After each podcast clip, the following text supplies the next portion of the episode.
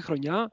Είναι το, το πρώτο επεισόδιο του Red Pointcast ε, τη νέα δεκαετία, το 2020. Βρισκόμαστε στις 6 ε, Ιανουαρίου. Είναι περίπου ένα τέταρτο πριν τις 10 το βράδυ και καθώς σήμερα είναι το, το φώτον έχουμε μαζέψει την ε, Illuminati παρέα ε, του Red Point Guard, τους πεφωτισμένους, οι οποίοι θα μας βοηθήσουν να συζητήσουμε ε, ένα-δύο ενδιαφέροντα θεματάκια που έχουμε επιλέξει για τη σημερινή μας κουβέντα. Λοιπόν, και να τους αποκαλύψω έναν έναν. Ε, ο πρώτος είναι ο Ελιντόρ, ο οποίος εμφανίζεται μετά από περίπου ένα χρόνο σε podcast. Φαντάζομαι ότι οι groupies και οι fans του Elidor θα ζητοκραυγάσουν. Γεια σου Στεφάνη, καλησπέρα, χρόνια πολλά. Καλησπέρα παιδιά και από μένα. Μετά από πολύ καιρό. Είπα να, να εμφανιστώ. Καιρός ήταν. Καιρός ε, ήταν. Έλειψες, έλειψες. Λοιπόν, τον, ε, τον μελέτη, είπε αλλιώς Πένι, όπως τον ξέρετε περισσότεροι, ο οποίος έχει κάνει κάποιες εμφανίσεις. Γεια σου μελέτη. Καλησπέρα και από μένα και καλή χρονιά. Και τον Θανάση, ή αλλιώς Θανάης, ο οποίος έχει συμμετάσχει σε αρκετά podcast, αλλά είχαμε και αυτό να τον ακούσουμε καιρό. Γεια σου Θανάση. Καλησπέρα και από μένα. Θα γίνω και ο πρωτότυπος. Καλή χρονιά, υγεία και καλές συζητήσεις να έχουμε το 2020. Σούπερ. Λοιπόν, ε, για να μπούμε λίγο γρήγορα στο, στο πνεύμα της ε, σημερινής μας συζήτησης, ε, καθώς οι εξελίξεις τρέχουν με τον Πασχετικό Ολυμπιακό, με ε, ρεπορτάζ γύρω από αποχωρήσεις παικτών, ε, αλλαγές προπονητών, συζητήσεις γύρω από το ιδιοκτησιακό της ομάδας το καλοκαίρι, είναι κάτι το οποίο δεν, θα θέλησα, δεν θέλουμε να το συζητήσουμε απόψε, πρώτα απ' όλα γιατί εμείς δεν είμαστε ε, η ομάδα, αλλά είμαστε μίστες ας πούμε, του, του μπάσκετ, ε, οπαδοί που απλά μας αρέσει να παρακολουθούμε το παιχνίδι και να εκφέρουμε τη δική μας άποψη. Θα θέλαμε να μιλήσουμε γενικότερα για το παιχνίδι και να μιλήσουμε για ένα ζήτημα το οποίο πολλοί το συζητούν, ε, αλλά λίγες φορές έχει, έχει αναλυθεί, έχει προσπαθήσει η παρέα μας να το, να το καλύψει και να, να το συζητήσει και το συγκεκριμένο ζήτημα είναι τα Advanced Analytics. Γίνεται πολύ μεγάλη κουβέντα, ιδιαίτερα στην ε, απέναντι πλευρά του, του Ατλαντικού, ε, στο NBA ε, και γενικότερα στα αμερικάνικα επαγγελματικά σπορ, ε, γύρω από τη χρήση των data, των δεδομένων, τα οποία με τη σειρά τους δημιουργούν μια σειρά από παραδοχές ή δείκτες, οι οποίοι από μόνοι τους μπορούν και λίγο πολύ να προσδιορίσουν και όχι μόνο την απόδοση μιας ομάδας, αλλά και την κατεύθυνση και να δώσουν και κατεύθυνση για το πού πάει το σπορ. Ειδικότερα στο, στο μπάσκετ και στο, στο NBA, τα τελευταία χρόνια έχουμε μερικές ομάδες οι οποίες ε, όχι μόνο ε, παραδέχονται ευθέως ότι χρησιμοποιούν τα advanced analytics στον τρόπο με τον οποίο ε, σχηματίζουν τις ομάδες τους, ε, αλλά ε, επηρεάζει σε πολύ μεγάλο βαθμό, τα advanced analytics επηρεάζουν σε πολύ μεγάλο βαθμό και τον τρόπο με τον οποίο παίζεται το παιχνίδι ε, πλέον στην απέναντι πλευρά του, του Ατλαντικού. Λοιπόν, με αφορμή λοιπόν αυτό το, το πολύ μεγάλο ζήτημα, το οποίο δεν έχει πολύ ε, συζητηθεί ε, στην παρέα, ε, ήθελα τη συγκεκριμένη παρέα σήμερα που έχουμε επιλέξει για να μπορέσουμε να ξεκινήσουμε να κάνουμε αυτή την κουβέντα. Λοιπόν, παιδιά, ε, για να ξεκινήσουμε λίγο να μιλάμε. Εγώ αυτό το οποίο θα ήθελα να θέσω σαν ε, αρχή της συζήτησής μας απόψε, γύρω από τα Advanced Analytics, είναι να σας πω ε, ποιος είναι ο πιο βασικός ορισμός ε, των Advanced Analytics. Ε, υποτίθεται ότι είναι ε, η χρήση των δεδομένων, αγωνιστικών δεδομένων ή στατιστικών δεδομένων, τα οποία ε, δίνουν μεγαλύτερη ανάλυση γύρω από συγκεκριμένη δραστηριότητα μέσα στον αγωνιστικό χώρο. Αυτό το οποίο είναι πιο πολύ χαρακτηριστικό και έχει χρησιμοποιηθεί περισσότερο στα Advanced Analytics ε, είναι η, η πόντι ανακατοχή ε, στην επίθεση, η πόντι ανακατοχή στην άμυνα και η δυνατότητα ε, μιας ομάδας να δημιουργήσει περισσότερες κατοχές από τον αντίπαλο. Δηλαδή θεώρησαν αυτοί οι οποίοι ξεκίνησαν και έθεσαν τις βάσεις των Advanced Analytics ότι αν μπορέσουμε να αναλύσουμε από πού προέρχονται περισσότεροι πόντι ανακατοχής στην επίθεση κατά τη στοιχεία από όσους δέχεται η ίδια ομάδα στην άμυνα σε κατοχές αντιπάλου και πώς μπορεί να δημιουργήσει περισσότερες κατοχές από τον, από τον αντίπαλο, κατοχές μπάλας, ε, έχουν σε ένα πολύ μεγάλο βαθμό έλεγχο του παιχνιδιού και μεγαλύτερες πιθανότητες νίκης. Αυτό είναι ένα ένα πάρα πολύ γενικό πλάνο. Υπάρχουν πολύ πιο εξειδικευμένα μοντέλα και μπορούμε να μιλήσουμε για αυτά. Λοιπόν, ε, ας ξεκινήσω λοιπόν από τον, ε, από τον Στεφανό ή Ελίντορ όπως το ξέρετε καλύτερα και να, να, να, να του πω να μας δώσει τη δικιά του έτσι, αντίληψη γύρω από τα analytics όχι μόνο στο μπάσκετ αλλά επειδή έχει και μια, έτσι, ένα επιπλέον πάθος με αμερικάνικα σπορ και παρακολουθεί το baseball αλλά είναι και ένας άνθρωπος που είναι και αυτός μέσα στα νούμερα ε, πώς θα αντιλαμβάνεται ο ίδιος τα analytics αρχικά και αν πιστεύει ότι όντως έχουν την ε, βαρύτητα την οποία ε, θεωρώ εγώ ότι έχουν πλέον στον επαγγελματικό αθλητισμό και ιδιαίτερα στο μπάσκετ. Στέφανε, τι λες; Κοίτα, ε, αρχικά ρε παιδί μου το, τα analytics μπορείς να τα, μπορείς να τα εκλάβεις ως ένα εργαλείο, δηλαδή στην πραγματικότητα αυτό είναι. Είναι ένα εργαλείο το οποίο ε, σου δίνει αρχικά μια έτσι μια πιο εντελεχή κατανόηση ας πούμε, του αντικειμένου, όποιο άθλημα και αν είναι αυτό. Βέβαια, ουσιαστικά τα analytics ε, ε, έχουν προεκτάσεις παντού, έχουν σε, σε, σε χιλιάδες διατομείς. Δεν είναι μόνο το σπορ. Ε, ουσιαστικά εγώ το εκλαμβάνω σαν ένα εργαλείο, είναι ένα όπλο. Το θέμα είναι, και, και όπως όλα τα όπλα και όλα, εν προκειμένου το, το, το συγκεκριμένο όπλο είναι οι αριθμοί, ε, σε αυτή τη φάση το, το, το πιο σημαντικό είναι πώς το ερμηνεύεις εσύ και όχι το να δεις απλά στεγνά έναν αριθμό, ο οποίος καμιά φορά δεν σου λέει και τίποτα. Ε, οπότε ναι, είναι έτσι μια πιο ενδελεχής ματιά. Είναι, είναι, το βλέπω ως μια πιο ενδελεχή ματιά στο, στο θέμα της ανάλυσης του παιχνιδιού.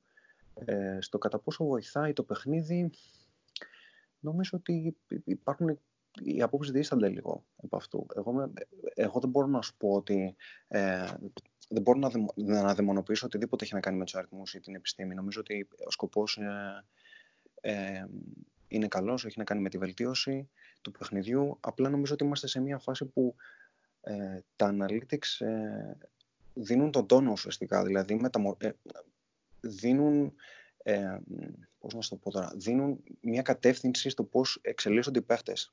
Και εμένα αυτό είναι λίγο που με, αυτό με ξενίζει κάπως. Ότι ουσιαστικά οι παίχτες μετατρέπονται σε αυτό που δίνουν οι αριθμοί και όχι το αντίστροφο. Δηλαδή δεν ερμηνεύουμε ε, τους παίκτες μέσω των αριθμών, αλλά γίνεται το αντίστροφο. Και αυτό νομίζω ότι δεν ξέρω. Έχει αλλοιώσει λίγο το παιχνίδι. Εντάξει.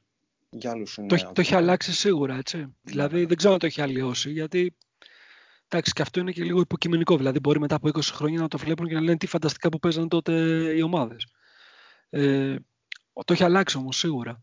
Δηλαδή, φαντάζομαι ότι η, αρχική θεώρηση του general manager των ε, Houston Rockets, του κυρίου Μόρεϊ, ο οποίος ε, ευθαρσώς είπε ότι υπάρχουν δύο σουτ τα οποία μετράνε στο μπάσκετ. Το ένα είναι το κάρφωμα και το άλλο είναι το τρίποντο και αυτά τα δύο είναι τα οποία θέλω να δίνουμε σημασία και οτιδήποτε άλλο ε, δεν με απασχολεί.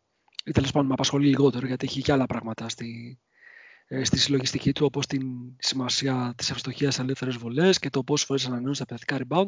Είναι μια σειρά από, από metrics, αλλά όλα αυτά άλλαξαν το παιχνίδι. Δηλαδή ο τρόπος με τον οποίο αγωνίζονται οι Rockets πλέον ε, είναι ένας εκφραστής αυτών των αρχών, ας πούμε, των analytics. Γι' αυτό, γι αυτό λέω ότι το έχουν αλλάξει τελικά.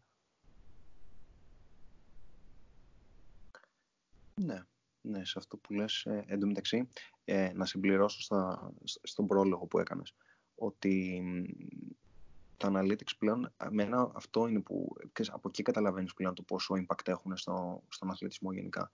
Είναι ότι δεν είναι κάποιοι αριθμοί, ρε παιδί μου, οι οποίοι είναι, ε, ότι είναι λίγοι αυτοί που έχουν πρόσβαση σε αυτούς και πλέον, ξέρεις, ε, εμείς είμαστε, ο, ο απλός κόσμος πλέον είναι στο, στο σκοτάδι. Είναι κάτι το οποίο μπορείς να το δεις οπουδήποτε, ακόμα και το επίσημο σαν το NBA. Ε, μπορείς να μπεις να δεις ανα... τα plays, ποια ομάδα χρησιμοποιεί το ποσοστό κάθε play, ε, μπορείς να δεις ε, το frequency του πόσο πόντους παίρνει από αυτό ανακατοχή, αν εκατό κατοχές, ε, αναγώνα και το καθεξής. Οπότε είναι κάτι θέλω να πω το οποίο έχει αρχίσει να, να μπαίνει πλέον στη ζωή του, του μέσου φιλάθλου. Και αυτό είναι κάτι το οποίο εντάξει, είναι καλό σε ένα σημείο. Θέλεις λίγο να αναφερθείς στο, στο βιντεάκι που συζητάγαμε πριν ξεκινήσουμε την, την σημερινή μας κουβέντα. Ναι, είναι, ε... είναι Βλέπουμε ουσιαστικά ε, έχει, έχει να κάνει με, τη, με το πώς χρησιμοποιεί το Porzingis, γιατί από εκεί ξεκινήσει η κουβέντα. Ε, και ουσιαστικά βλέπουμε έχει βγει ο Καρλάιλ και έχει ανέβει σε ένα πόντιουμ κανονικά λες και δίνει ας πούμε, ε, ομιλία. Και εξηγεί ότι κρίνουμε πλέον ότι το να αποστάρεις δεν είναι καλό, δεν μποστάρουμε κανέναν παίκτη μας, δεν χρησιμοποιούμε κανένα στο post, ούτε, μόνο λέει τον Doncic και αν, ε, και αν τυχόν έχει κοντύτερο αντίπαλο και είναι ρε παιδί μου εξόφθαλμα το mismatch που έχει και πρέπει να χτυπήσει εκεί, ε, ότι ναι, εμείς προτιμούμε τα long jumpers ας πούμε, τα τρίποντα, είναι κάτι το οποίο κρίνουμε ότι η βάση των αριθμών έχει, ε, ε, έχει μεγαλύτερη αξία ουσιαστικά σαν επίθεση.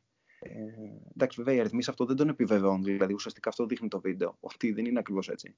Ότι για τον Τόντσε συγκεκριμένα δείχνει ότι οι περισσότεροι οι πόντοι που παίρνει ανά post είναι περισσότεροι από αυτούς που παίρνει από τα μακρινά σουτ ή οτιδήποτε άλλο. Ε, ή ότι σου δίνει ουσιαστικά ότι το post έχει και άλλες προεκτάσεις. Έχει προεκτάσεις ε, στα επιθετικά rebound, έχει προεκτάσεις τομείς που παίζοντας ρολόι ουσιαστικά, δηλαδή βαρώντα τρίποντα την ώρα, δεν, δεν σε βοηθούν. Δεν, δηλαδή έχει και κάποιες έτσι, έχει και κάποια άλλα στοιχεία τα οποία μπαίνουν στο παιχνίδι και εκ πρώτης όψεως δεν μπορούν να φανούν μέσω των analytics. Ε, ε, γιατί και εμένα αυτή είναι η μόνη μου αίσθηση, ότι είναι κάποια σημεία του παιχνιδιού τα οποία δεν μπορούν να φανούν στους αριθμούς. Δηλαδή, καλό είναι να ερμηνεύουμε κάποια πράγματα, αλλά από εκεί και πέρα λίγο πρέπει να μπαίνει, πρέπει να μπαίνει στη μέση και το, και το μάτι και το τι ακριβώς ε, να κατανοείς αυτό που βλέπεις.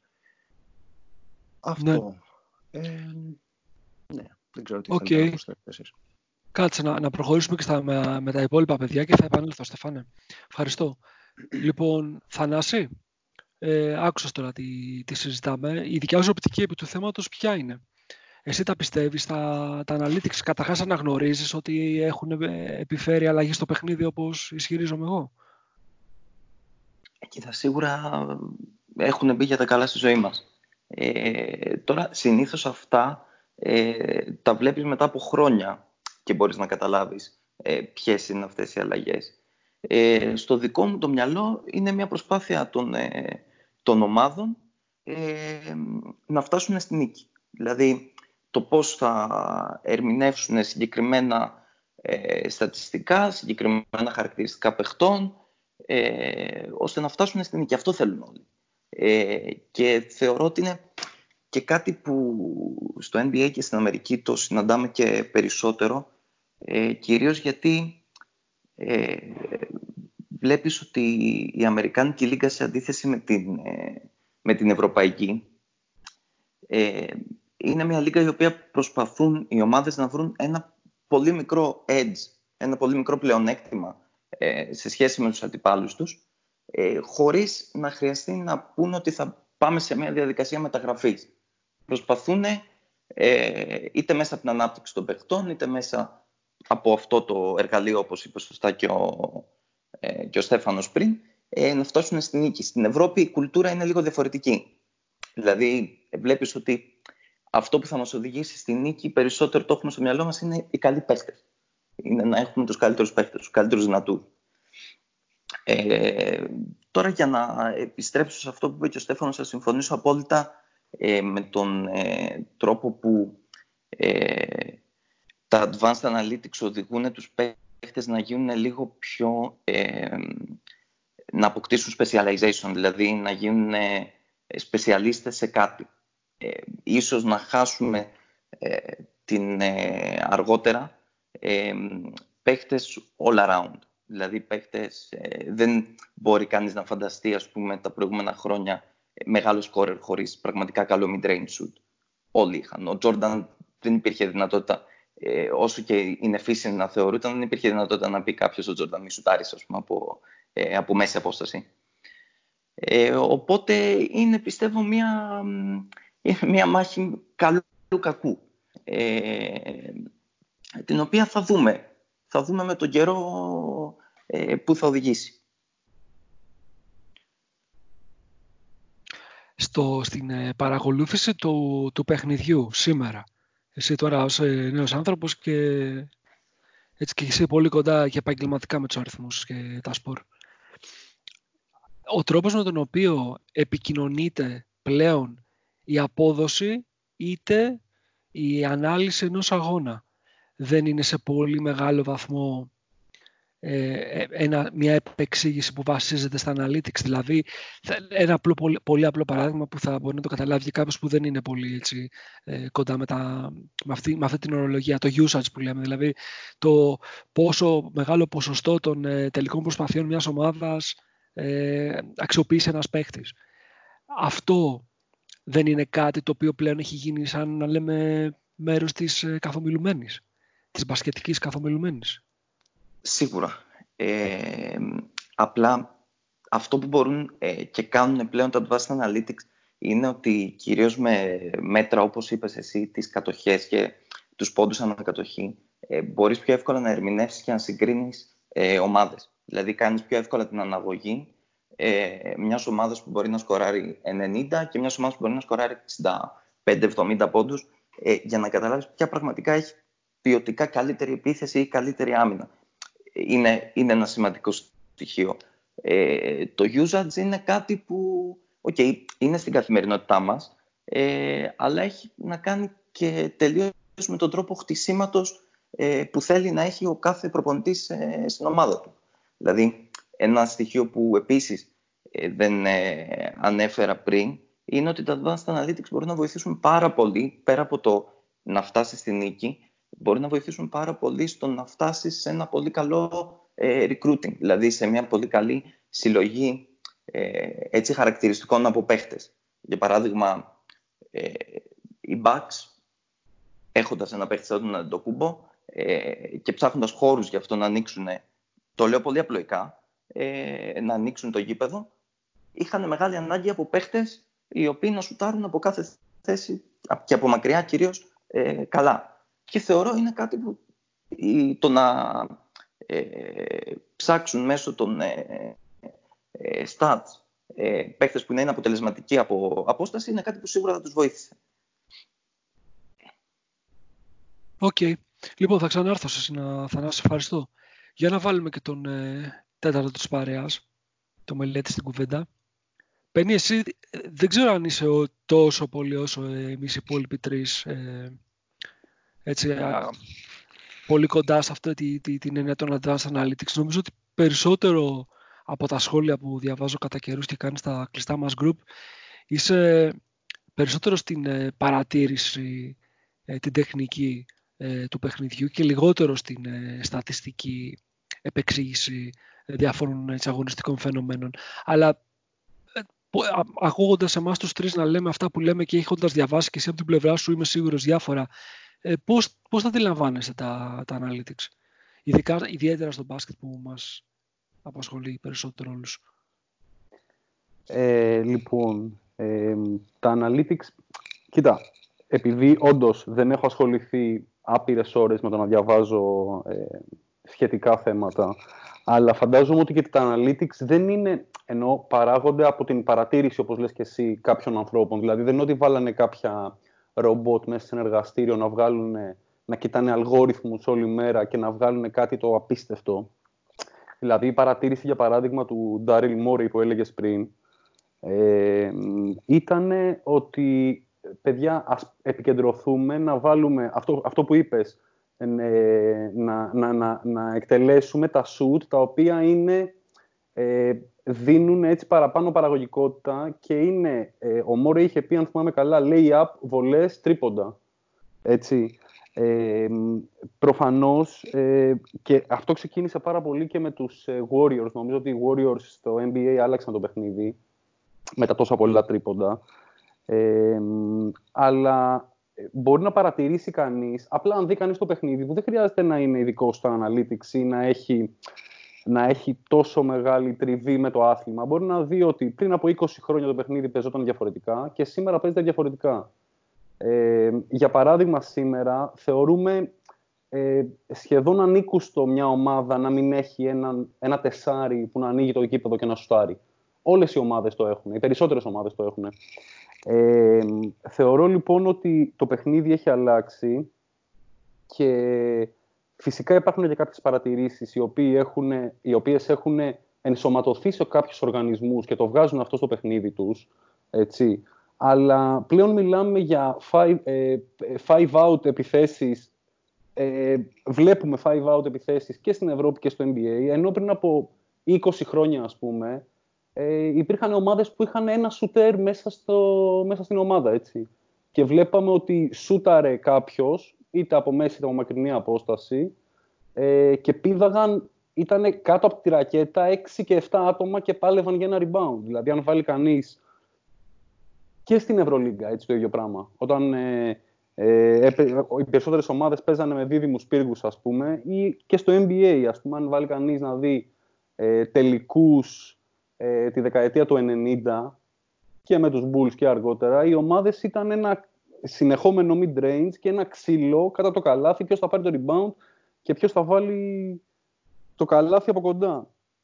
Λοιπόν, εγώ θεωρώ ότι γενικά αυτό που παρατηρήθηκε και προσπάθησαν κάποιοι άνθρωποι να ενσωματώσουν στις ομάδες, γιατί δεν είναι και εύκολο το να παρατηρήσεις κάτι ή να αναλύσεις κάτι και να το εφαρμόσεις επιτυχώς. Ε, είναι, δεν, είναι, δεν είναι εύκολο. Ε, λοιπόν, αυτό που ε, γενικά παρατηρήθηκε και αυτό νομίζω στο οποίο συμφωνούν οι περισσότεροι είναι ότι έχει γίνει πιο πολύτιμη, πιο πολύτιμο το σου τριών πόντων. Και αυτό επηρεάζει το παιχνίδι και επιθετικά και αμυντικά, ενώ και στις δύο πλευρές του παρκέ πρέπει να κάνει κάποιες προσαρμογές πάνω σε αυτό. Ε, δεν επηρεάζει μόνο, δηλαδή δεν, δεν το λέω τελείως τακτικά, δεν, δεν το λέω μόνο τακτικά μάλλον, ότι θα πρέπει να βρεις έναν τρόπο να κάνεις, ε, να παράγεις καλά τρίποντα, ας πούμε, για παράδειγμα. Ε, επηρεάζει πάρα πολύ και την ψυχολογία και το βλέπουμε αυτό, ας πούμε, φέτος στην Ευρωλίγκα αρκετά. Ε, οι ομάδες οι οποίες σουτάρουν καλά, έχουν βρει τον τρόπο να σουτάρουν καλά τρίποντα, ε, αποκτούν και ψυχολογία ε, είτε ροκανίζοντας μεγάλες διαφορές οι οποίες τυχόν ε, δημιουργηθούν, είτε ε, δημιουργώντας διαφορές τις οποίες η αντίπαλη ομάδα, αν δεν είναι το ίδιο αξιόπιστη, ε, δεν μπορεί να ακολουθήσει. Και εκεί έχουμε χαθεί και εμείς πολλές φορές φέτος, ο Ολυμπιακός, γιατί είμαστε ομάδα που δεν παράγει καλά τρίποντα και δεν έχει και πολλούς παίχτες οι οποίοι σουτάρουν καλά από το τρίποντο. Έχουμε χαθεί. Δηλαδή, βλέπουμε σε μάτς που ο αντίπαλος μας βάζει 3-4 τρίποντα. Η διαφορά από το, από το συν 1, συν 2 μπορεί να πάει στο μείον 10, ε, μείον 12 εν ρηπεί οφθαλμού. Κάτι που επηρεάζει πάρα πολύ και την ψυχολογία, έτσι. Ε, τώρα, τι άλλο; Ε, βλέπουμε δηλαδή ότι δημιουργείται ένα μοτίβο. Ένα μοτίβο ε, και ανοίγει το γήπεδο πάρα πολύ και πρέπει να έχει τα κατάλληλα εργαλεία και να κάνεις τη σωστή στελέχωση, να το ε, επεξεργαστείς αυτό δηλαδή, ε, για, το, για να γίνεις αποτελεσματικός. Δηλαδή, όταν μεγαλώνουν οι αποστάσεις στο γήπεδο, θα πρέπει οι παίχτες που έχεις μέσα, ε, η, η, η, μπάλα ταξιδεύει περισσότερο σε αυτή την περίπτωση. Έτσι. Πρέπει να, να, να, να διανύσει μεγαλύτερες αποστάσεις. Πρέπει να έχεις παίχτε που πασάρουν καλά την μπάλα. Επίσης, πρέπει να έχεις παίχτε οι οποίοι μπορούν να βάλουν την μπάλα στο παρκέ, αν κλείσει η άμυνα πάνω τους, και να πάνε σε μια κατάσταση drive and kick, ας πούμε αυτό που λέμε, να, την, να πάνε μέσα και να σπάσουν την μπάλα έξω.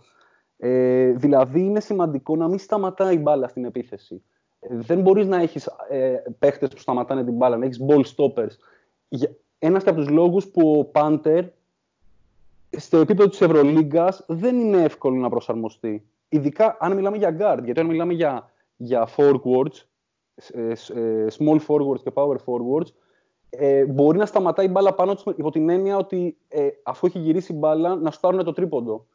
Και είναι σημαντικό, ας πούμε οι Rockets που λέγαμε πριν, ε, είδανε ότι αν δει κανείς το shot chart, αυτό το, ε, πώς το λένε, την απεικόνηση των shoot των Rockets, μιλάμε ότι πλέον είναι ξεκάθαρο. Δηλαδή, διάβαζα προηγουμένως για τους Rockets, ε, σουτάρουν κάτω από το καλάθι πάρα πολλά σουτ, είτε είναι drive του, ε, του Harden, είτε είναι drive του Westbrook, ε, είτε είναι pick and roll που καταλήγει στον Καπέλα, πούμε, που είναι πάρα πολύ καλός pick and roll παίχτης, σουτάρουν πάρα πολλά σουτ κάτω από το καλάθι και σουτάρουν πάρα πολλά corner threes, τα, τα, τα σουτ από τις γωνίες, πάρα πολλά, ε, και σουτ γενικά από την περιφέρεια, κάτι 45 μοίρες, ε, είτε τα σου του Harden από όποια προέρχονται, ανάλογα την περίπτωση, έχουν κυριολεκτικά καταργήσει το μακρινό δίποντο. Κυριολεκτικά το έχουν καταργήσει. Και αποδεικνύεται και με τους αριθμούς αυτό. Δηλαδή ότι αν έχεις ένα παίκτη ο οποίος μπορεί να σουτάρει, ε, μπορεί να είναι αποτελεσματικός ε, από το τρίποντο, ίσως είναι καλύτερο να το πάρει από το να πάρει ένα μακρινό δίποντο ε, μόνο και μόνο βάσει αξίας ε, σουτ. Έτσι. Αν έχεις ένα παίκτη ο οποίος ξέρεις ότι είναι καλός σουτέρ. Γι' αυτό και όλες οι ομάδες γεμίζουν σουτέρ. Το βλέπουμε και στην Ευρωλίγκα. Παιδιά, παλιά δεν υπήρχε αυτό το πράγμα. Παλιά οι ομάδες... Πάντως για να, μείνουμε, για να μείνουμε λίγο στο NBA, γιατί νομίζω ότι είναι λίγο διαφορετική, ναι, ναι. Είναι λίγο διαφορετική Όχι, απλά η, προσ... η προσέγγιση ναι, εκεί. Να το θέσω έτσι. Ακολουθεί ναι. και η Ευρωλίγκα σε έναν βαθμό. Αν και φυσικά είναι. Ε, ε αυτό που θες να πεις ίσως είναι ότι οι παίχτε εκεί πέρα έχουν και διαφορετικά ποιοτικά χαρακτηριστικά, οπότε είναι και το παιχνίδι Αυτό διαφορετικό. Αυτό δεν το συζητάμε. Δεν το συζητάμε προφανώς. Είναι πολύ ανώτερο το επίπεδο, αλλά αθλητικά μιλάμε πάντοτε. Ναι, αλλά ναι, αυτό, ναι. Το οποίο, αυτό το οποίο θέλω να πω, γιατί αναφέρθηκες πριν από λίγο στα corner threes, ναι. π.χ. ο, ο, ο Greg Popovich, ο οποίος δεν ναι. είναι και μεγάλος φαν του τριπόντου, ε, ούτε των ε, Advanced Analytics, και έχει πάρει μια σειρά από τίτλους με εντελώς διαφορετική φιλοσοφία ε, μέσα στο παιχνίδι αγωνιστικά εκμεταλλεύτηκε τα corner threes ε, για μια σειρά, μια διετία, τριετία ε, για τον απλούστατο λόγο ότι με τον τρόπο με τον οποίο είναι φτιαγμένη η γραμμή του τριπώντου στην Αμερική ε, το, το, το, τρίποντο στη γωνία δεν είναι στα 7 25, είναι, είναι λίγο πιο κοντά. Είναι 6,75 αν θυμάμαι καλά. Λοιπόν, ε, που θέλω να πω δηλαδή ότι εκεί η παρατήρηση του έμπειρου ε, coach ο οποίος αντελήφθη ότι υπάρχει ε, στον τρόπο του παιχνιδιού ένα πλεονέκτημα, χωρίς να υπάρχουν τα advanced analytics ως παρατήρηση, οδήγησε τους Spurs να παίρνουν αυτά τα σούτα από τις γωνίες. Στην παρατήρηση, είναι, είναι, είναι και μέρος της παρατήρησης, Νίκο, κατάλαβες. Όπως βλέπεις το παιχνίδι, σημειώνεις και επεξεργάζεσαι διάφορα δεδομένα. Ε, για, για τα corner 3 συγκεκριμένα, οι Rockets, ε, όχι πέρυσι, πρόπερσι, τη σεζόν 17-18, ε, σε μία από τις πιο ποιοτικές ε, περιφέρειες ε, τα τελευταία χρόνια στη Δύση, με τους Rockets, με τους, ε, με τους Warriors, με τους Oklahoma, με, με όλες τις ομάδες, είχε δύο παίχτες, τον Αρίζα στο 3 και τον Τάκερ στο 4, οι οποίοι είναι κορυφαίοι στο, στα corner threes. Είναι, είναι εξαιρετική σου Ο Τάκερ δηλαδή είναι πολύ γνωστός συγγνώμη σας διακόπτω, PJ Tucker νομίζω κιόλας. είναι αυτός που παίρνει τα πιο πολλά corner threes μακράν στη, στη Πολύ πιθανό, Στέφανε. Αν δεις το shot chart, Στέφανε, είναι πραγματικά εντυπωσιακό. δηλαδή, το μοτίβο είναι ξεκάθαρο των Rockets πλέον. Το οποίος ε, ουσιαστικά είναι 3D, ας πούμε, δηλαδή δεν έχει κάποιο άλλο ρόλο. Βεβαίως, βεβαίως. Και αυτό, όπως σωστά είπε και ο Θανάσης πριν, μετά πάμε και σε ρολίστες, δηλαδή αλλάζει και ο τρόπος που σκεφτόνται οι προπονητές και τη τελέχωση. Πάμε και εκεί πέρα δηλαδή μετά. Ε... Πάντως, Πένι, για να σε διακόψω λίγο, για, για να βάλω κάτι στην κουβέντα, ε, σε αυτό, πάνω σε αυτό που λες, ε, αυτό, είναι, αυτό είναι το τελικό αποτέλεσμα που βλέπουμε τώρα της διαδικασίας που επέφεραν η θεωρία των Advanced Analytics. Γιατί, ας πούμε, ο περισσότερος κόσμος που έχει ασχοληθεί λίγο με αυτά θα καταλήξει να σου πει τι είναι τα Advanced Analytics, είναι τα four factors που ανέφερε ο Dean Oliver.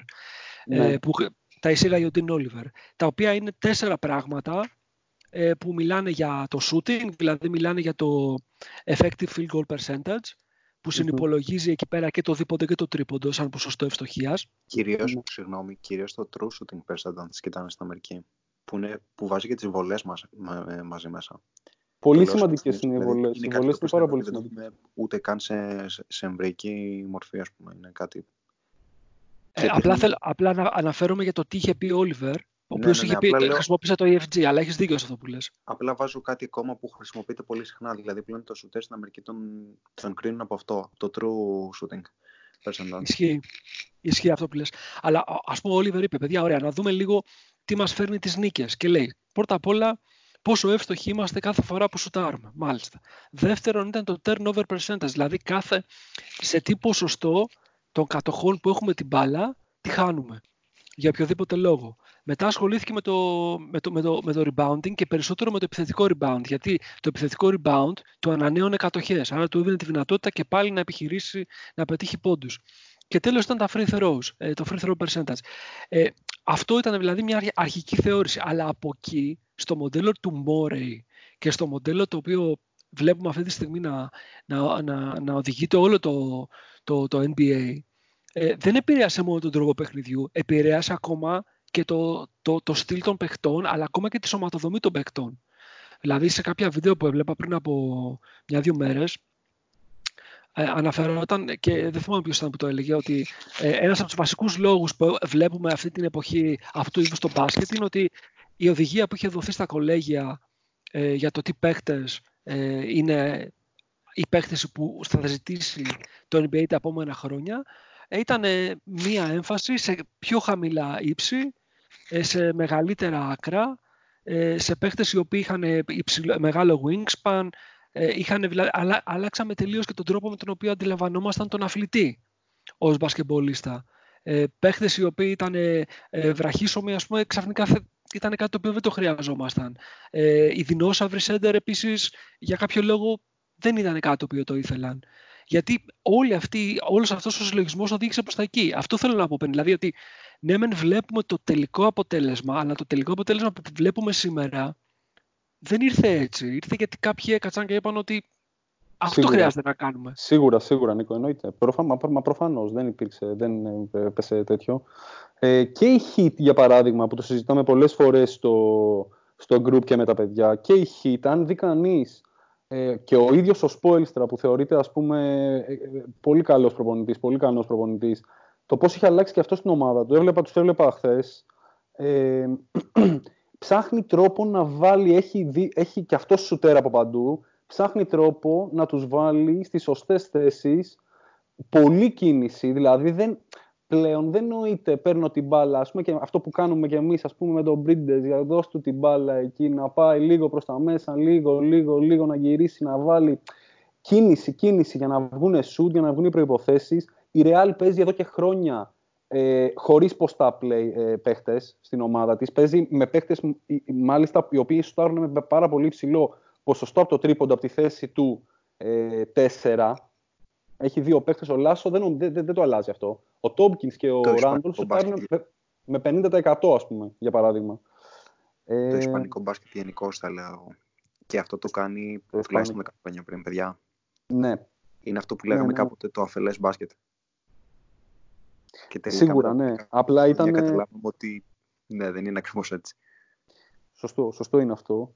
Ε, και για να κλείσω, για να, για να για να κλείσω εγώ. Κλείσε, ε, κλείσε επιτέλους την αγόρευσή σου. Δεν επηρεάζει μόνο την επίθεση. Ο τρόπος με τον οποίο έχει αλλάξει το παιχνίδι δεν επηρεάζει μόνο την επίθεση, επηρεάζει και την άμυνα εννοείται, διότι θα πρέπει να, εκτός από παίκτες στην επίθεση που πρέπει να κάνουν συγκεκριμένα πράγματα, θα πρέπει να έχεις ε, παίχτες οι οποίοι θα είναι ικανοί να αμυνθούν στο τρίποντο. Έτσι, στα τρίποντα, δηλαδή να μπορούν να παίξει καλή περιφερειακή άμυνα και αυτό φυσικά ε, σημαίνει ότι θα πρέπει να έχεις καλούς παίχτες οι οποίοι να μπορούν να καλύπτουν μεγαλύτερες αποστάσεις, να είναι καλοί αθλητές. Γι' αυτό έλεγες Νίκο και πριν και για τα wingspan και για τα πάντα. Γιατί μεγαλώνουν οι αποστάσεις, όπως είπαμε πριν.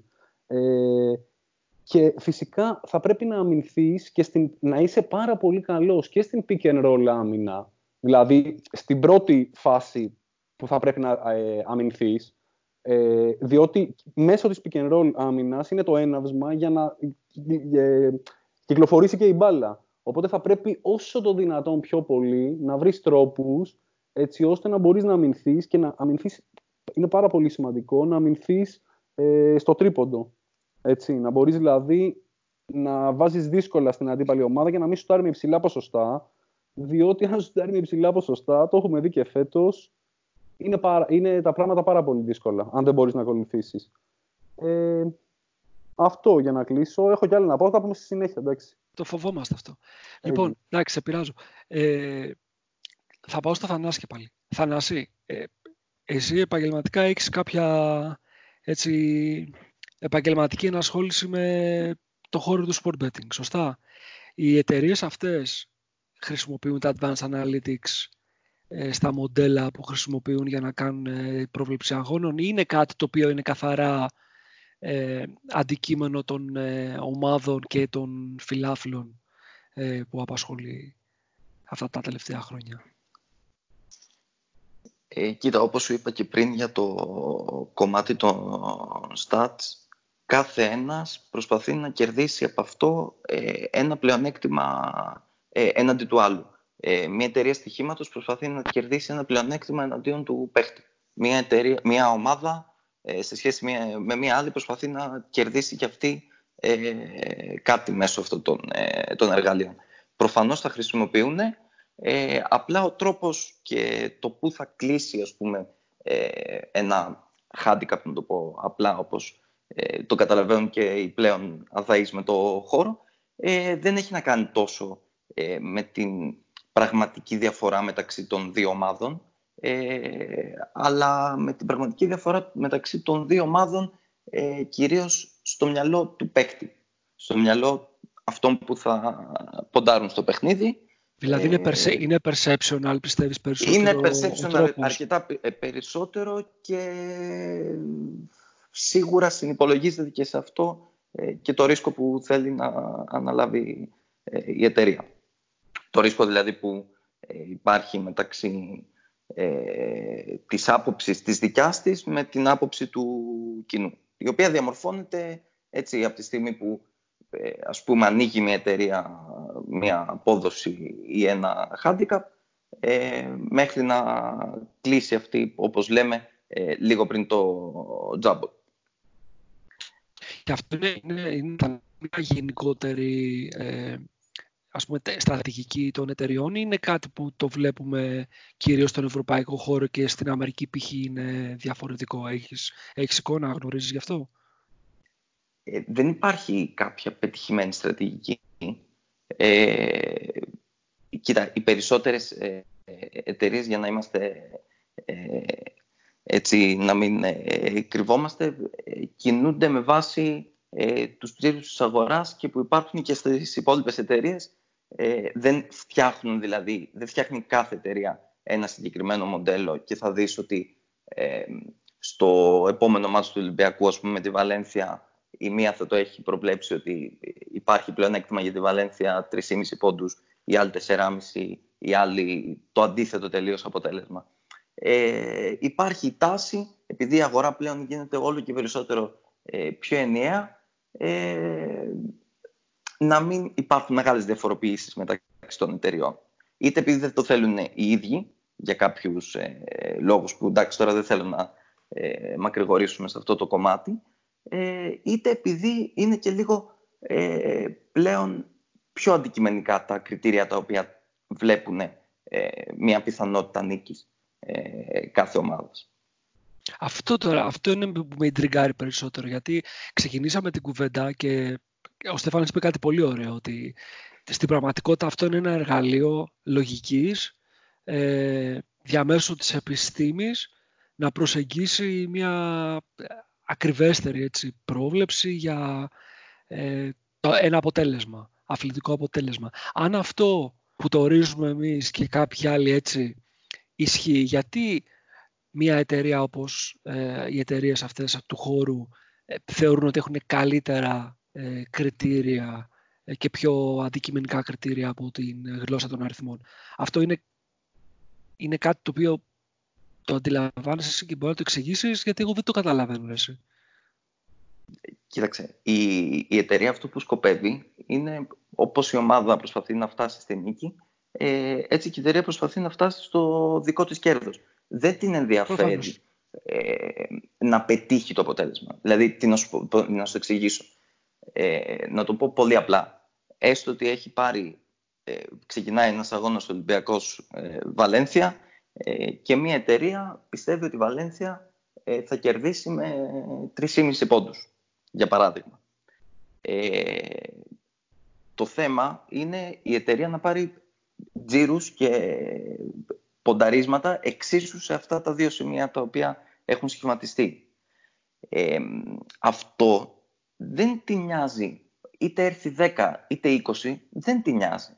Αυτό που τη νοιάζει ε, είναι να μην υπάρχει πολύ μεγάλη διαφορά μεταξύ των ε, πονταρισμάτων, πολύ μεγάλο ρίσκο δηλαδή, ε, μεταξύ των πονταρισμάτων στα δύο πιθανά σημεία ε, που υπάρχουν ε, στο παιχνίδι αυτό. Δεν ξέρω αν καταλαβαίνεις τι εννοώ. Καταλαβαίνω. Νομίζω ο Στέφανος θέλει να πει κάτι πάνω. Ναι, ασχολούμαι. Όχι με τον ίδιο τρόπο με σένα, αλλά ο Στέφανος νομίζω θέλει να πει κάτι. Ε, Σας διακόπτω γιατί θέλω να, πω, να προσθέσω κάτι, ερώτηση είναι μάλλον καλύτερα. Κάτι πάνω σε αυτό που λέει ο Θανάσης.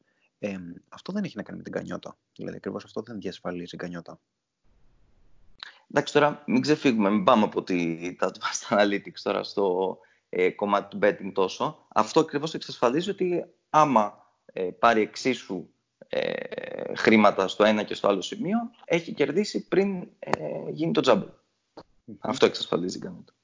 Okay.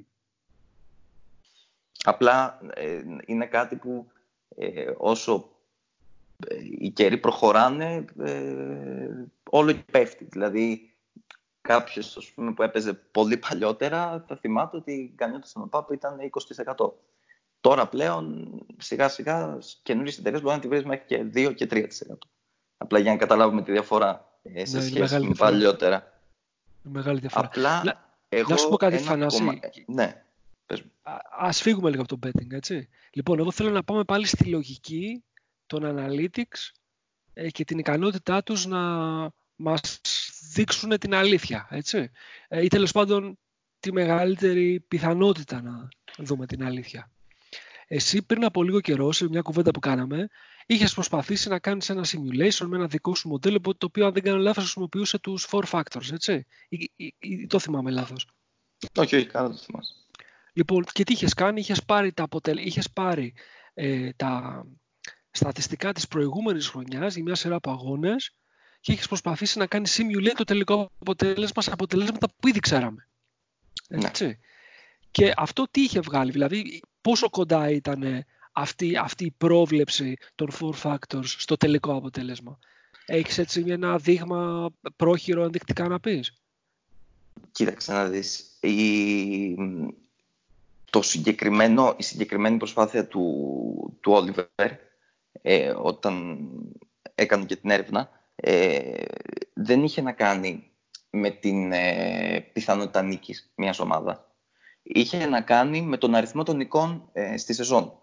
Δηλαδή, ε, όπως, είχε, όπως είπες ακριβώς, ε, χρησιμοποίησε ε, παράγοντες όπως το efficiency field goal, ε, το rebounding percentage, ε, το turnover percentage, τέλος πάντων αυτά που ανέφερες. Και, και, το, και, το free, και, τα free throw, και τους free throws. Και τα free ναι, είναι 8 παράγοντες γιατί αφορούν επίθεση άμυνα.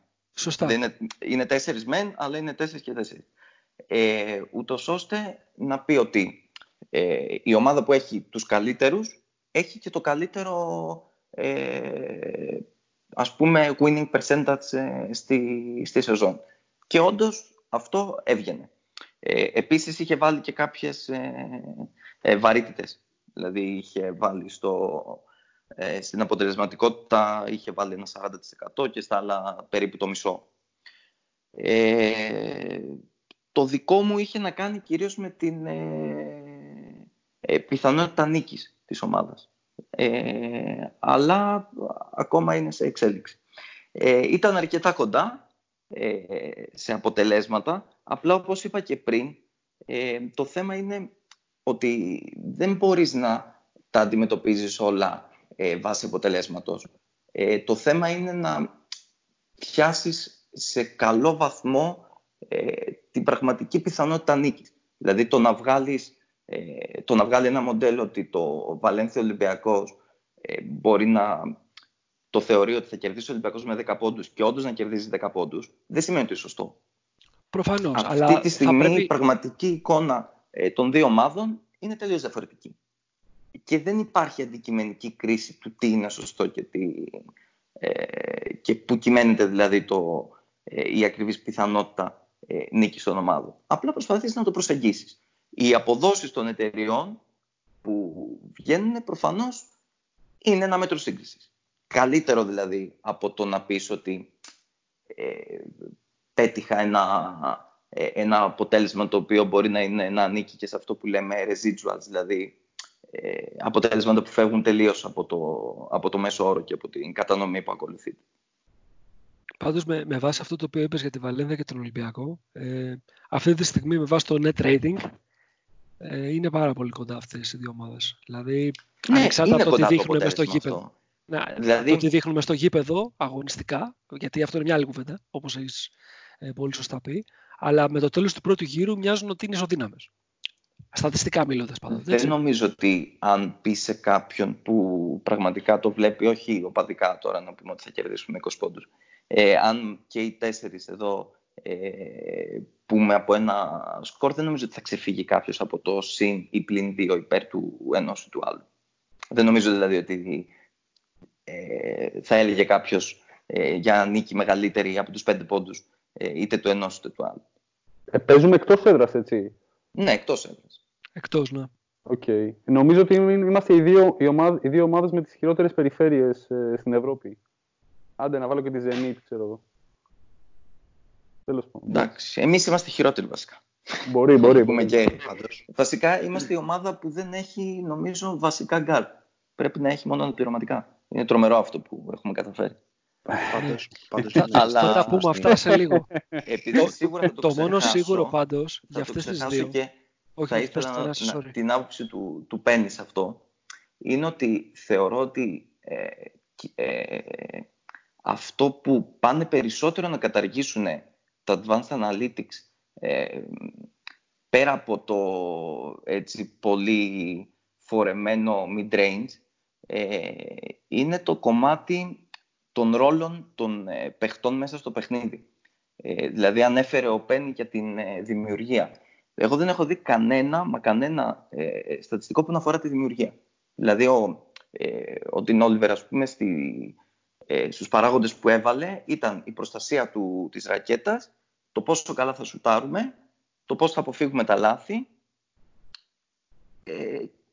και κανένα από αυτά δεν είχε τη δημιουργία. Και ξεκάθαρα βλέπεις ότι και οι ομάδες, ε, αυτό που στην Ευρώπη έχουμε ως, στο μυαλό μας ως ε, pass first PG, ας πούμε, δηλαδή ένα playmaker το οποίο ε, κατά κύριο λόγο ε, θα έχει την, το ρόλο να δημιουργήσει, το βλέπουμε να φθήνει, όπως και άλλους ρόλους. Δηλαδή, αυτό θα έχει ένα ενδιαφέρον να δούμε ε, πώς αλλάζει. Για παράδειγμα, πώς βλέπουμε στον Ολυμπιακό το Ρότσεστη, που μπαίνει και είναι ο μοναδικός παίκτης που μπορεί ίσως να κυκλοφορήσει λίγο την μπάλα. Ε, αυτό βλέπουμε και στις υπόλοιπες ομάδες αλλά και στο NBA ότι δεν υπάρχει πλέον σαν ρόλος. Δεν ξέρω αν το βλέπετε εσείς, δηλαδή εγώ το βλέπω σε μεγάλο βαθμό. Ουσιαστικά, παιδιά, το μπάσκετ είναι positionless εδώ και αρκετό καιρό. Και αυτό φαίνεται, στο, αν, αν δει κάποιος στο NBA, ε, ας πάρουμε τις δύο ομάδες με το, με το καλύτερο ρεκόρ αυτή τη στιγμή, που είναι οι Bucks και οι Lakers. Ουσιαστικά ο δημιουργός τους, αυτός που έχει την μπάλα στα χέρια και προσπαθεί να φτιάξει plays, είναι ο forward, είναι ο Γιάννης και είναι ο Λεμπρόν. Δηλαδή... Και ο Green παλιότερα για τους ε, Golden ναι, State. Ναι, θέλω να πω ότι έχουμε ξεφύγει από τη λογική του, των συγκεκριμένων ρόλων. Και επειδή αναφερθήκαμε στο σχήτη προηγουμένως, ε, είναι πολλές φορές που βλέπουμε, βλέπουμε κάποια plays τα οποία ακόμα και το, το κλασικό pick and roll, το οποίο κάποτε φάνταζε, ας πούμε, ε, φάνταζε πολύ συγκεκριμένο και πλέον βλέπεις κοντούς να είναι screener, ψηλούς να, είναι, να έχουν την μπάλα. Δηλαδή έχει αλλάξει πάρα πολύ το πώς ε, το, το, το πώς είναι το κομμάτι της δημιουργίας. Νομίζω ότι έχουμε ξεφύγει, δηλαδή, εδώ και πολύ καιρό από τη λογική των συγκεκριμένων ρόλων. Αυτό. Απλά να συμπληρώσω ότι ένα κομμάτι το οποίο ε, μου αρέσει πραγματικά πάνω στους αριθμούς είναι ο τρόπος που μπορείς ε, να κάνεις αυτό που λέμε myth busting σε κάποια, ε, σε κάποια πράγματα. Δηλαδή, ε, σε αυτό όπως είπες, ε, όπως είπε πριν ο Στέφανος που έχουμε τους Ισπανούς επειδή πραγματικά δεν μπορούσαμε να παίξουμε το μπάσκετ που παίζουμε ε, το είχαμε ως ε, ανεξέλεγκτο μπάσκετ ως μπάσκετ που δεν έχει αποτελεσματικότητα και όμως είναι η χώρα που κυριαρχεί ε, για παράδειγμα ε, σε μια ομάδα που έχει εισάγει τα Advanced Analytics έχει ένα παίχτη όπως ο Harden ε, ο οποίος ο μέσος Έλληνας ή ο μέσος Έλληνας δημοσιογράφος να το πω και λίγο πιο συγκεκριμένα ε, τον θεωρεί Καραγκιόζη ή δεν ξέρω και εγώ τι άλλους χαρακτηρισμούς ε, έχουν γίνει ε, για το συγκεκριμένο και θεωρείται από τους πιο efficient της Λίγκας. Δηλαδή, ναι, πες. Ε, πραγματικά, ναι, δεν μπορώ να φανταστώ πώς μια ομάδα που έχει επενδύσει όλα αυτά τα, τα χρόνια στα Advanced Analytics θα έβαζε ένα παίχτη στο κουμάντο, θα είχε το user που λέγαμε προηγουμένως σε τόσο υψηλό βαθμό και θα ήταν πραγματικά ε, inefficient. Ε, θυμάμαι πέρυσι και, και κλείνω με αυτό, ε, χαρακτηριστικά την περίπτωση του, του Γκος ε, και την, ε, το, μη το αναποτελεσματικό κατά πολλούς ε, floater που είχε. Και θυμάμαι ένα γράφημα του, ε, δεν θυμάμαι το όνομα του, ε, του Lost GPS στο Twitter, είναι του Παναγιώτη. ασχολείται, του Παναγιώτη, μπράβο, που ο, ο ήταν μαζί με τον Walters και άλλον έναν η πιο αποτελεσματική σε αυτό. Δηλαδή, ο τρόπος που μπορείς το perception που υπάρχει στον κόσμο πραγματικά να, το, να δώσει μια απάντηση πλέον ε, είναι ένας πολύ σημαντικός λόγος να, να ασχοληθείς με, αυτά τα, με αυτούς τους αριθμούς. Παιδιά, οι περισσότεροι, οι περισσότεροι analysts παγκοσμίως ε, δεν χρησιμοποιούν το μάτι τους για να, για να κρίνουν. Γιατί το μάτι ε, λανθάνει και λανθάνει πολύ περισσότερο από ό,τι αριθμοί. Ε, και είναι αυτό που λέει ο, ο Θανάσης για, το, για, το συγκεκριμένο, για τον κόσμο, ας πούμε. Το ίδιο ισχύει και για το Harden, ο οποίος το true shooting και ποσοστό του είναι, είναι εξωπραγματικό. Δηλαδή, πολλοί κόσμοι λένε ναι, σκοράρει τόσο γιατί παίρνει πολλές προσπάθειες. Δεν είναι, δεν είναι ακριβώς αυτός ο λόγος. Δηλαδή, δεν είναι ότι ε, αστοχεί και παίρνει πολλές προσπάθειες. Και έχει πολύ καλά ποσοστά. Έχει ποσοστά τα οποία ε, ε, είναι πολύ efficient από μόνα τους. Δηλαδή, ακόμα και 10 προσπάθειες να παίρνει σε κάθε μάτι θα ήταν πολύ καλά τα ποσοστά του. Ε, από εκεί και πέρα, κατά τη γνώμη μου, το, το πιο, αυτό που μου αρέσει περισσότερο στα analytics και νομίζω ότι από, γι' αυτό ξεκίνησαν πέρα από το να σου δίνουν ένα πλεονέκτημα έναντι του αντιπάλου, είναι ότι μέσω των analytics αρχικά, όταν βρισκόταν κυρίως σε πρώιμο στάδιο, οι ομάδες έβρισκαν αξία εκεί που δεν μπορούσαν να δουν οι υπόλοιποι. Δηλαδή σε παίκτες. Ε, και, και το έχω παρατηρήσει αυτό και κυρίως και στο baseball που είναι ακόμα πιο, η αριθμή είναι ακόμα πιο βασικό ας πούμε, θεμέλιο του παιχνιδιού. Στέφανε, μπορώ να, να σε διακόψω να πω κάτι πάνω σε αυτό που λες. Ε, ε, κάπου είχα διαβάσει ότι οι ομάδες άρχισαν να σουτάρουν πιο πολλά τρίποντα για να κερδίσουν καλύτερες ομάδες που είχαν τους καλύτερους παίχτες. Μια παρένθεση. Τελείως. Κατάλαβες πώς το λέω. Ναι, ναι, ναι. Ναι. Ναι, ουσιαστικά είναι αυτό που είχε πει και ο Κέρ, παιδιά, κάποτε, όταν τον ρωτούσαν ότι γιατί σου τόσο πολύ καλή, γιατί το 3 είναι καλύτερο από το 2. Δηλαδή είναι τόσο πολύ λογική. Ωστόσο, εμένα αυτό με εξητάρει κυρίως. Ότι μέσω των analytics ε, μπορείς να βρεις πράγματα τα οποία μπορείς να βρεις την αξία εκεί που δεν τη δείχνει το μάτι, που δεν μπορεί να την εντοπίσει το μάτι. Είναι σαν, είναι σαν τα μικροσκόπια, ρε παιδί μου, που έχουμε στα εργαστήρια, τα οποία μπορούν να σου δείξουν πράγματα τα οποία το γυμνό μάτι δεν μπορεί να τα εντοπίσει. Και νομίζω ότι αυτό, αυτό είναι το μεγαλύτερο τους πλεονέκτημα. Οι ομάδες δηλαδή μπορούσαν να εξασφαλίσουν παίκτες οι οποίοι ε, τους στέριαζαν και οι οποίοι είχαν μεγάλο potential θεωρητικά, το οποίο δεν μπορούσε να φανεί αυτό ούτε με βάση του, τους basic αριθμούς, τα basic stats ας πούμε, ούτε με βάση το γυμνομάτι. Δηλαδή, νομίζω ότι αυτό είναι που, αυτό είναι που έκανε τόσο σημαντικά τα analytics, ότι οι ομάδες πλέον μπορούσαν να, να βρουν αξία εκεί που δεν φαινόταν. Ο αντίλογος αυτό που λες, ε, Στέφανε, βασικά δεν είναι αντίλογος. Ε, δεν, προσπαθώ να βρω τη σωστή λέξη. Ε, η κριτική που γίνεται στα advanced analytics, τουλάχιστον στην, ε, στην Αμερική, είναι ότι επειδή πάρα πολλοί αφιέρωσαν τόσο πολύ ενέργεια, χρόνο και χρήμα στο να κάνουν αυτό του είδους την παρατήρηση στο μικροσκόπιο που είπες και εσύ, ε, έφτασαν στο σημείο να αλωτριώσουν τελείως τον τρόπο του παιχνιδιού. Δηλαδή αυτό το οποίο λένε διάφοροι είναι ότι αυτό που βλέπουμε δεν είναι πλέον μπάσκετ. Νίκο, ε, να ρωτήσω κάτι οι, οι, οι, οι, οι μεγαλύτεροι αναλυτές θα πρέπει να ξέρουν μπάσκετ και σε τι βαθμό εννοώ, κατάλαβες τι εννοώ. Καταρχάς πρέπει να ξεκαθαρίσουμε λίγο ότι αυτοί οι οποίοι κάνουν ε, την ανάλυση σε επίπεδο Advanced Analytics ε, δεν είναι ακριβώς αναλυτές οι οποίοι καταλαβαίνουν το παιχνίδι με τον ίδιο ακριβώς τρόπο που θα το καταλάβει ένας προπονητής ε, ή ένας ε, assistant coach είναι κάτι διαφορετικό. Δηλαδή αυτοί οι άνθρωποι πηγαίνουν ε, να δημιουργήσουν συμπεράσματα από τα νούμερα στο γήπεδο. Ενώ ε, κατά τη στοιχεία ένας αναλυτής ο οποίος έχει ε, μπασκετική τακτική παιδεία θα προσπαθήσει περισσότερο να καταλάβει και να ερμηνεύσει την ε, δραστηριότητα ενός αθλητή ή το play ή τον τρόπο που αγωνίζεται συνολικά μια ομάδα και να το συνδέσει με τους αριθμούς. Δηλαδή είναι αντίστροφη νομίζω η, η, ο συλλογισμός τους. Και πολλές Απλά, Και πολλές ομάδες απευθύνονται στους ε, αναλυτές ε, ε ρωτώντας τους συγκεκριμένα πράγματα.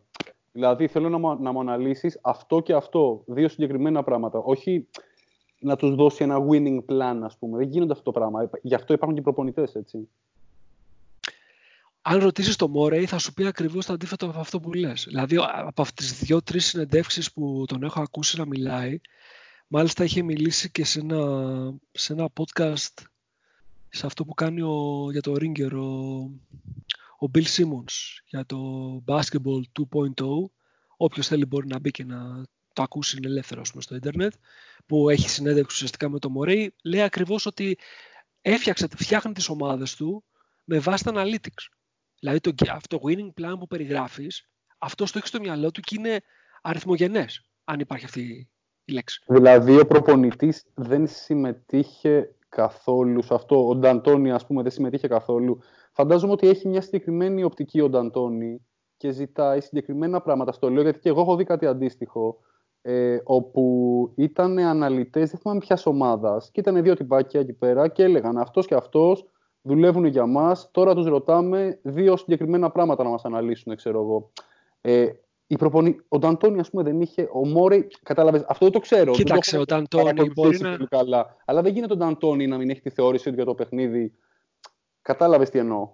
Ο Νταντώνη μπορεί να είχε δώσει μια γενική κατεύθυνση, την οποία την είχε και ως φιλοσοφία ο ίδιος, του 7 seconds or less, και γύρω από αυτό να, να προσθέθηκαν τα κομμάτια του puzzle. Αλλά αυτό που κάνει ο Μόρεϊ είναι τελείως διαφορετικό.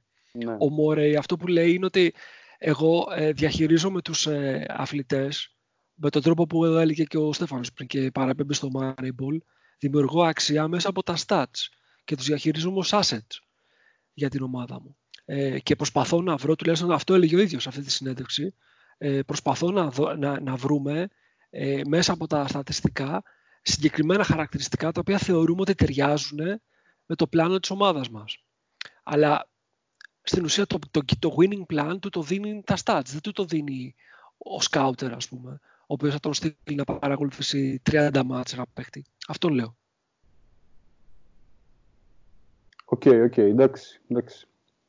Λοιπόν, Απλά να πούμε ότι ναι, αυτό είναι λίγο, sorry που σε διακόπτω, ε, αυτό που είπε ο Στέφανος και είναι σωστό ότι ε, το μάτι είναι ο χειρότερος, ε, ο χειρότερος σύμβουλος.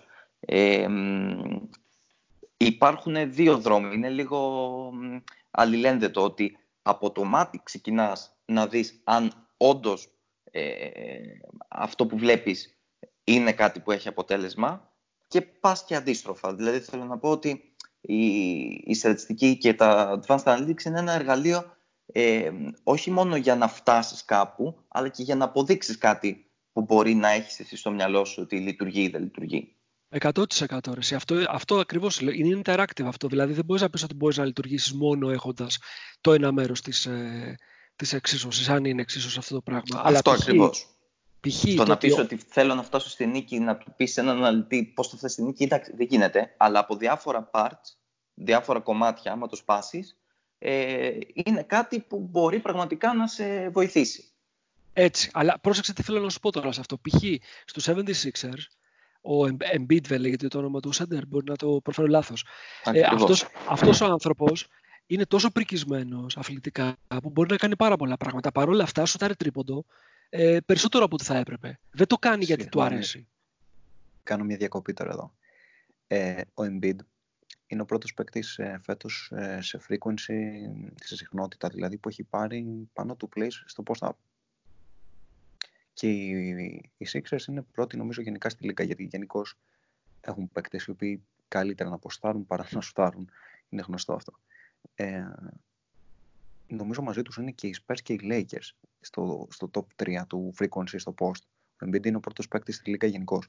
Μαζί με τον Μαριάνοβιτ, νομίζω που okay, είναι λογικό. Αλλά έχει μικρότερο usage, οπότε ας μην το μετρήσουμε. Ε, το θέμα ποιο είναι το εξής. Ε, και αυτό θέλω να. θα, θα το πήγαινα εκεί μετά. Ε, όταν θα έρχονταν η σειρά μου, αλλά την πήρα μόνος μου. Ε, έχει να κάνει με το, με το correlation που μπορεί να κάνεις μεταξύ κάποιων analytics, τα οποία φαινομενικά φαίνονται άσχετα μεταξύ τους, αλλά μπορείς να βγάλεις ε, κάποια συμπεράσματα. Ε, και έχει να κάνει με το pace συγκεκριμένα. Το οποίο είναι και αυτό κάτι το οποίο ξέρεις, το κοιτάνε πολλοί ομάδες και προσπαθούν λίγο να πηγαίνουν όσο πιο ψηλά γίνεται. Αυτές, αυτές οι τρεις ομάδες που ανέφερα, που είναι πρώτα στο post-up, ε, είναι κάτω από τη δεκάδα στο pace. Και αυτό έχει να κάνει φυσικά με τη, με τη φύση του post-up. Είναι έτσι λίγο πιο αργό, πιο δυσκύλιο, είναι λίγο... Δεν ταιριάζει τόσο με τις επιταγές του, του σύγχρονου παιχνιδιού. Σαν δηλαδή. Ναι, ακριβώς. Αυτό που έλεγα πριν, Στέφανε, και, και επίσης τα σούτ από πιο κοντινή απόσταση είναι πιο εύκολα ελεγχόμενα από την άμυνα για αμυντικό rebound. Σε αντίθεση με τα τρίποντα. Είναι μια πολύ σημαντική παράμετρος γιατί το έχω διαβάσει και αυτό. Κατάλαβες τι εννοώ. Ναι, ε, ναι. Είναι παιχνίδι υπομονή στο post Κάτι το οποίο πλέον έχει εκλείπει, δηλαδή, πώς να το πούμε. Δεν υπάρχει πλέον. Βέβαια, εντάξει, το post μπορεί να σε οδηγήσει σε τρίποντο, μπορεί να οδηγήσει σε χίλια δύο πράγματα. Δεν είναι ανάγκη να τελειώσει από κοντά.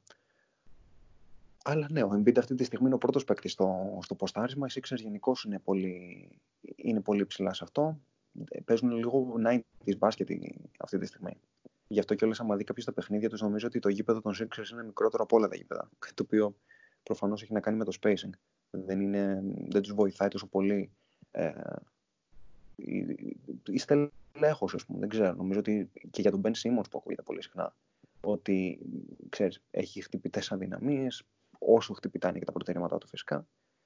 Και νομίζω ότι έχουν αποτύχει οι Sixers πολύ στο να, το, στο να το στελεχώσουν όπως οι Bucks κατάφεραν να στελεχώσουν τον Γιάννη. Δηλαδή να φτιάξουν μια ομάδα δίπλα η οποία μπορεί να σουστάρει.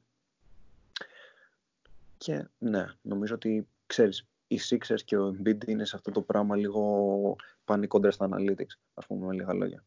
Όχι επειδή το θέλουμε, αλλά εντάξει, αναγκαστικά. Απλά σε όταν αυτό... Έχεις ε... Όταν σας λείπει το playmaker, ε, Στέφαν, είναι πρόβλημα. Δεν μπορείς να κλείσεις τα παιχνίδια σου. Δηλαδή πρέπει να βρεις ένα άλλο τρόπο. Ε, εντάξει, οκ, okay, τέλος πάντων. Απλά σε αυτό είναι πολύ σημαντικό ε, το ότι στο NBA σε αντίθεση με την Ευρώπη ε, δεν βλέπουμε ομάδες που να γίνονται from the scratch που λέμε.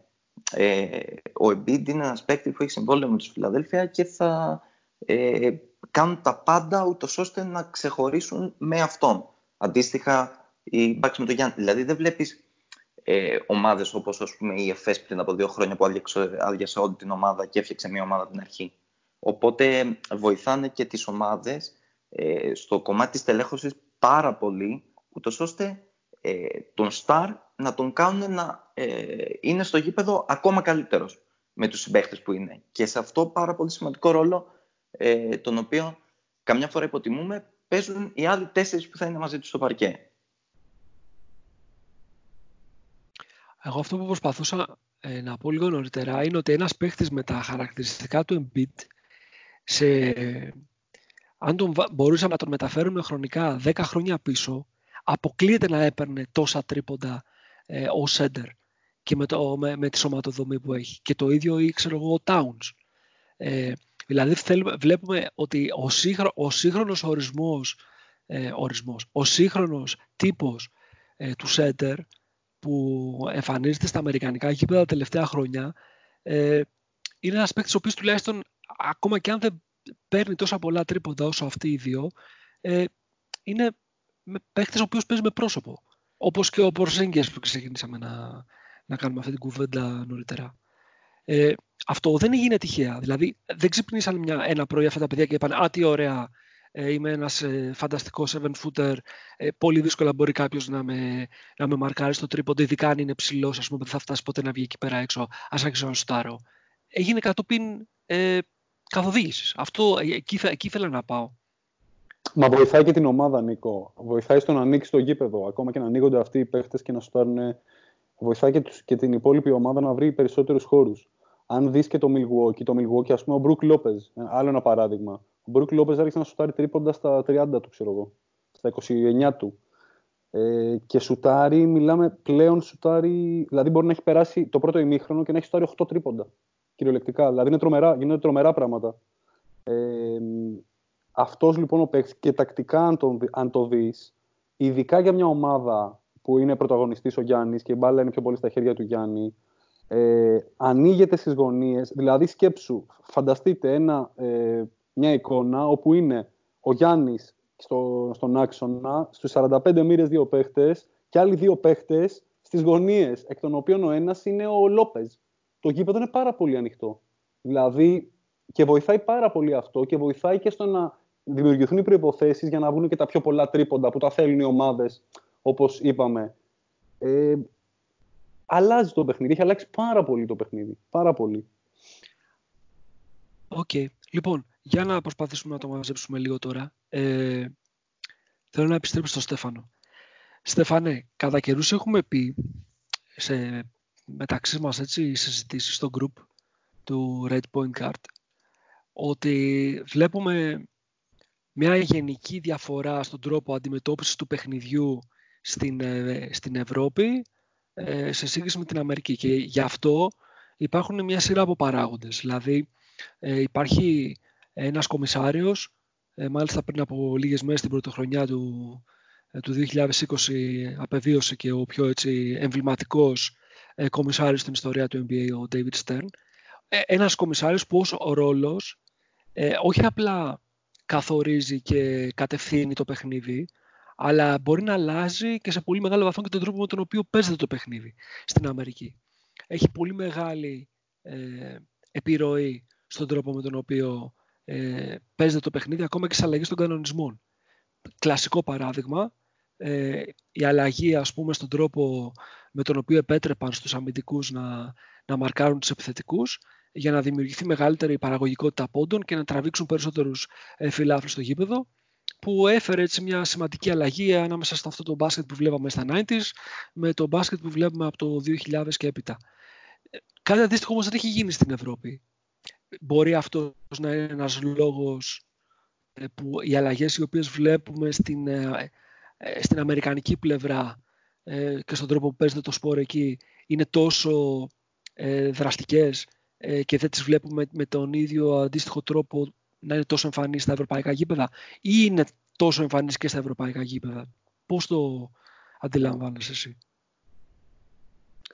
Κοίταξε, εγώ πιστεύω ότι οι αλλαγές έρχονται πλέον με πιο αργό ρυθμό. Δηλαδή, ε, από άποψη του πώς παίζεται το παιχνίδι. Δηλαδή, ακόμα και τώρα να κοιτάξεις τα, τα ratings των ομάδων στην Ευρωλίγκα αυτή τη στιγμή, δεν έχουν καμία σχέση με τα, με τα αντίστοιχα προπενταετίας. Δηλαδή, οι ομάδες έχουν ανέβει. Ακόμη και ο Ολυμπιακός φέτος έχει, νομίζω, πάνω από 80 πόντους ε, ε, όρο παιχνίδι.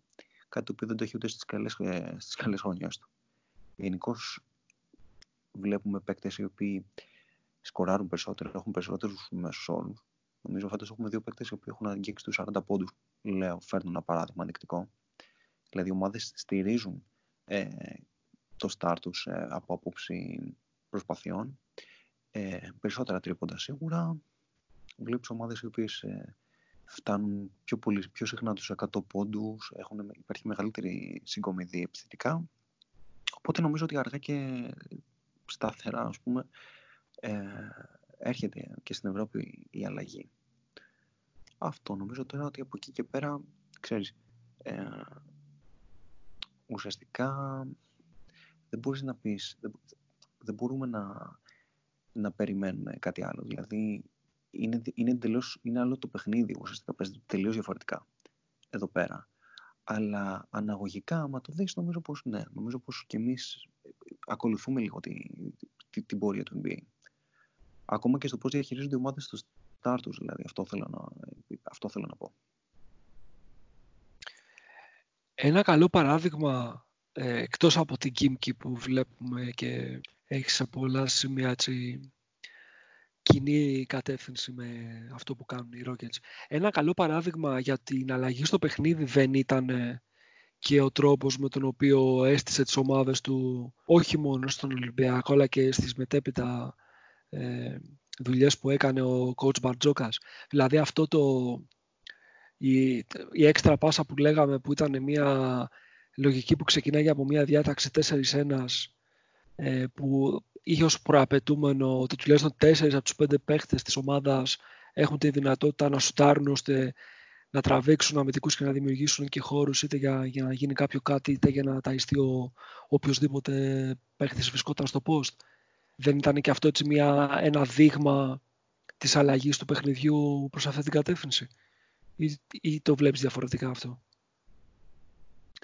Ναι, νομίζω ότι ο Μπαρτζόκας γενικά είναι πολύ καινοτόμος, ας πούμε. από άποψη ιδεών.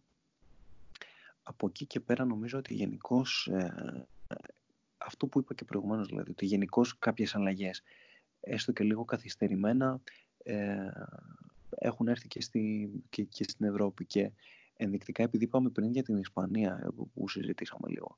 Η Ισπανία, παιδιά, έχει μια αρχικά ως εθνική ομάδα αλλά και, και οι σύλλογοι αργότερα, ε, κατ' επέκταση μάλλον.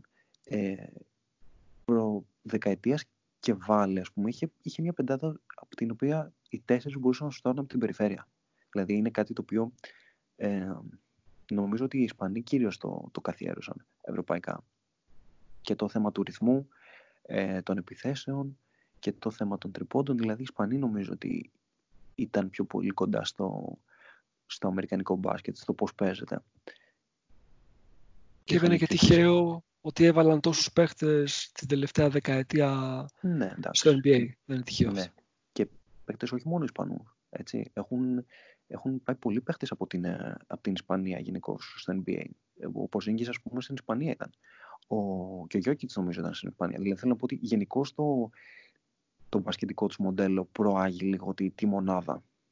Τη βοηθάει λίγο να είναι ένα πλαίσιο λίγο πιο ελεύθερο και πιο, πιο αμερικανικό. Και νομίζω ότι σε αυτά τα πρότυπα, επειδή αναφέρουμε τώρα, στεκόμαστε σε συγκεκριμένες ομάδες. Πέρα από τη Χίμκι, νομίζω ότι ε, σε αυτό το μοτίβο κινείται και, και η ΕΦΕΣ. Έχει φτιάξει, δηλαδή, με η ΕΦΕΣ μου θυμίζει πιο πολύ τους τους Rockets της Ευρώπης. Και στο πώς διαχειρίζεται το Star τον Λάρκιν, και το, το γενικότερο πλαίσιο που, που δίνει στους παίκτες της, το, από άποψη pace, από άποψη ρυθμού, από άποψη ε, στόχευσης. Δηλαδή, νομίζω ότι γενικώς οι ομάδες έχουν στραφεί εκεί. Αυτό. Μια και το πήγαμε εκεί για να περάσω και στον Μπένι, ο οποίος φαντάζομαι ότι θα έχει πολλά να πει γύρω από αυτό το θέμα. Ε, ε, έτσι σε ένα σύντομο, αν μπορούμε να κάνουμε απολογισμό ε, του πρώτου γύρου της, ε, της EuroLeague αφού συζητήσαμε αρκετά για τα Advanced Analytics και για τις όποιες αλλαγές έχουν έρθει ε, μεθοδικά ή τυχαία είτε ως απόρρια παρα, το να παρακολουθούμε το τι γίνεται στο, στο NBA στην Ευρώπη. Ε, αυτό το οποίο βλέπουμε στη φετινή EuroLeague στο πρώτο γύρο παίρνει πώς το, Πώς το καταλαβαίνεις εσύ, είναι κάτι διαφορετικό από αυτά τα οποία είδαμε τουλάχιστον τα τελευταία 2-3 χρόνια με το ε, καινούργιο setup; Ε, ή βλέπουμε μία από τα ίδια απλά με νέους πρωταγωνιστές ή διαφορετικούς πρωταγωνιστές; Ε, κοίτα, εντάξει, έχουν αλλάξει και τα πράγματα έτσι. Δεν ε, αλλάζουν από χρονιά σε χρονιά πολλά πράγματα. Ε, λέγαμε στην αρχή της χρονιάς όλοι για την καλύτερη Ευρωλίγκα των τελευταίων ετών και τα λοιπά. Ήρθανε πολλοί παίχτες και από το NBA και καλοί παίχτες έμειναν στην Ευρώπη όπως ο Λάρκιν ε, και διάφοροι άλλοι. Ε, δεν βλέπω. Είναι ελαφρώς απογοητευτική νομίζω η, μέχρι στιγμής η εικόνα. Ε, υπάρχουν κάποιες ομάδες έτσι ευχάριστες εκπλήξεις όπως είναι η Βιλερμπάν ή ο Ερυθρός Αστέρας. Ε, αλλά εγώ βλέπω δύο ομάδες, ε, την ΕΦΕΣ και τη Ρεάλ, οι οποίες είναι οι καλύτερες ομάδες αυτή τη στιγμή και με χημεία κράτησαν αρκετό... Είναι οι ομάδες νομίζω που κράτησαν το μεγαλύτερο κορμό, ε, το μεγαλύτερο αριθμό από τους ε, παίχτες τους, παίχτες κορμού ας πούμε από πέρυσι, τον ίδιο προπονητή εννοείται. Ε, είναι οι ομάδες οι οποίες ε, ξεχωρίζουν, είναι οι δύο καλύτερες ομάδες. Από κοντά και η Μπαρτσελώνα, η οποία δεν έχει αυτή την ε, χημεία μεταξύ των παικτών. Δηλαδή βλέπουμε ότι προσπαθεί ο Πέσιτς έτσι, ακόμα και παίχτες όπως ο Ντέιβις ε, δεν έχουν ενσωματωθεί πάρα πολύ καλά. Προσπαθεί να πάρει πολλά πράγματα από τον Μύρωτιτς. Ε, είχαν κάποιες καμπανεβάσματα στην απόδοση οι παίχτες της. Ε, και από εκεί και πέρα βλέπουμε κάποιες ομάδες όπως η Τσεσεκά, η οποία θεωρώ ότι είναι η χειρότερη Τσεσεκά των τελευταίων ετών. Έτσι. Ε, δηλαδή και ακόμα και στο παιχνίδι με τον Παναθηναϊκό ε, θεωρώ ότι πιο πολλά πράγματα μάθαμε για την ε, Τσεσεκά παρά για τον Παναθηναϊκό ε, από εκείνο το παιχνίδι. Ε, πιο πολύ η Τσεσεκά την αδυναμία της να κάνει κάποια βασικά πράγματα τα οποία έκανε πέρυσι και πρόπερσι και τα προηγούμενα χρόνια πολύ καλά και δεν κινδύνευε να χάσει τέτοια παιχνίδια. Δηλαδή, ακόμα και όταν προηγήθηκε με 6 πόντους λίγο πριν το τέλος, έκανε τα πάντα για να χάσει το παιχνίδι. Τα πάντα. Ε, έχει αλλάξει και αυτή βέβαια ε, τρόπο λειτουργίας και έχει πολλά νέα πρόσωπα. Ε, σε γενικές γραμμές, νομίζω περίμενα καλύτερα, καλύτερη την Ευρωλίγκα φέτος. Εμείς μας περίμεναν και εμάς πολύ καλύτερους. Απογοητευτική εικόνα, θα έλεγα. Ε, αυτά, Νικό. Θανάση, εσύ τι λες για το φετινό πρωτογύρο;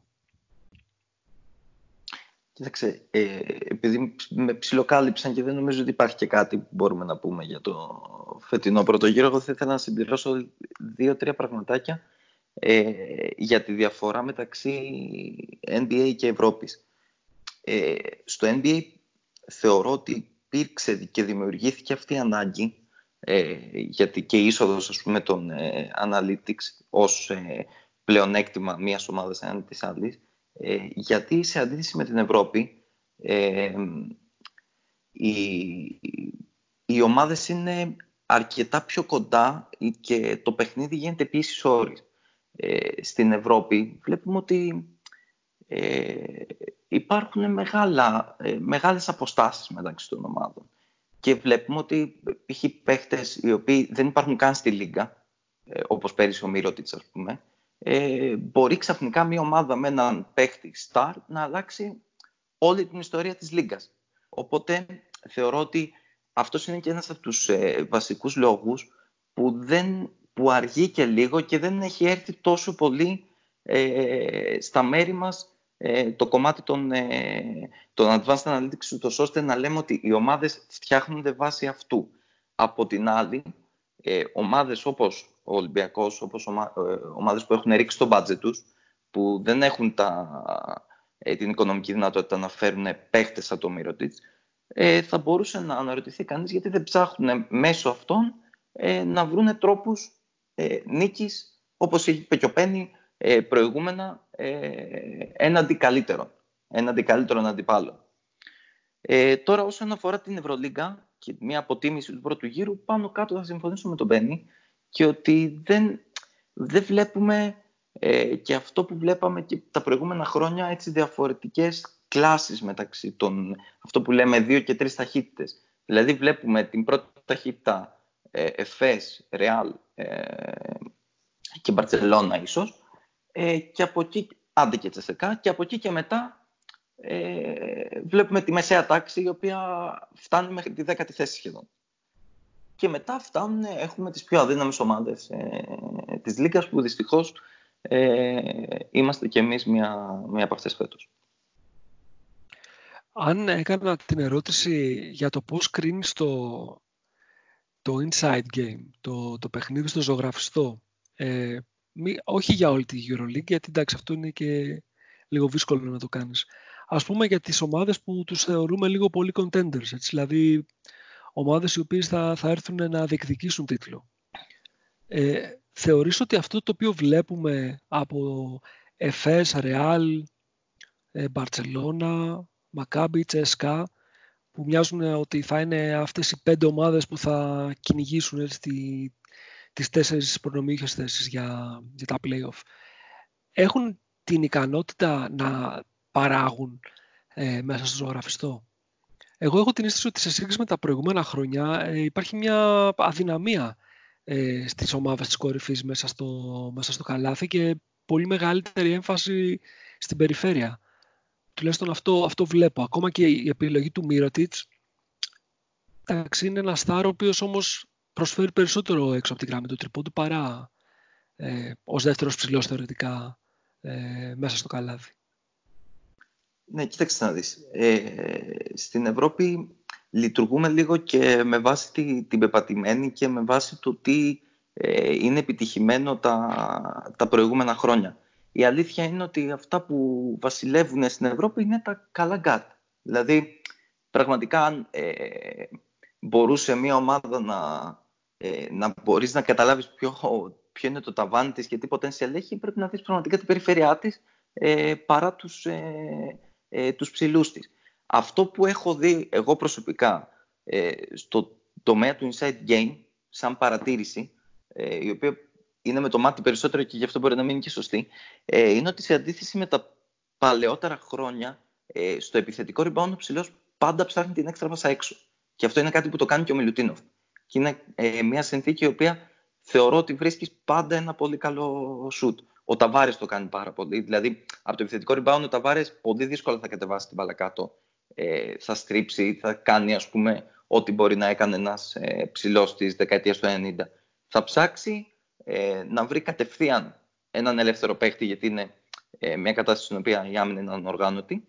Ε, οπότε θεωρώ ότι ένα πλεονέκτημα ίσως το έχουν ομάδες με τέτοιου είδους ψηλούς που μπορούν να δουν μια ε, τέτοια πάσα. Αλλά απ' την άλλη, ε, όπως και τα προηγούμενα χρόνια έτσι και τώρα, στην Ευρώπη το παιχνίδι είναι παιχνίδι των κοντών παρά τον ψηλό. Ε, έχεις κάποια παρατήρηση πάνω στον τρόπο με τον οποίο βλέπουμε από, τη, από τα powerhouses, από αυτές τις πέντε που προανέφερα να παίζουν το pick and roll; Βλέπεις όπως εγώ ας πούμε που φέτος δεν έχω τα στοιχεία που είχα πέρυσι και είχα φτιάξει ένα σχετικό κείμενο. Ε, βλέπεις περισσότερο έμφαση στο pick and roll με την μπάλα να καταλήγει στον, ε, στον κοντό ως handler, ε, να προσπαθήσει να παίξει με τον ψηλό είτε στα πόδια είτε να, να του δώσει μια προσπίση και να, να πάρει το, το μακρινό περισσότερα ε, από τα προηγούμενα χρόνια. Αυτό, αυτό το έχει δει καλά και ο Ολυμπιακός και ο Κιμζούρα τα τελευταία μάτσα. Καλά, άστο. Δηλαδή, πραγματικά είμαστε, όποιος, ανέκδοτο αυτό. Να, όποιος παίχτης μπορεί να πάρει ένα σκριν και να εκτελέσει, ε, με εμάς κάνει career high.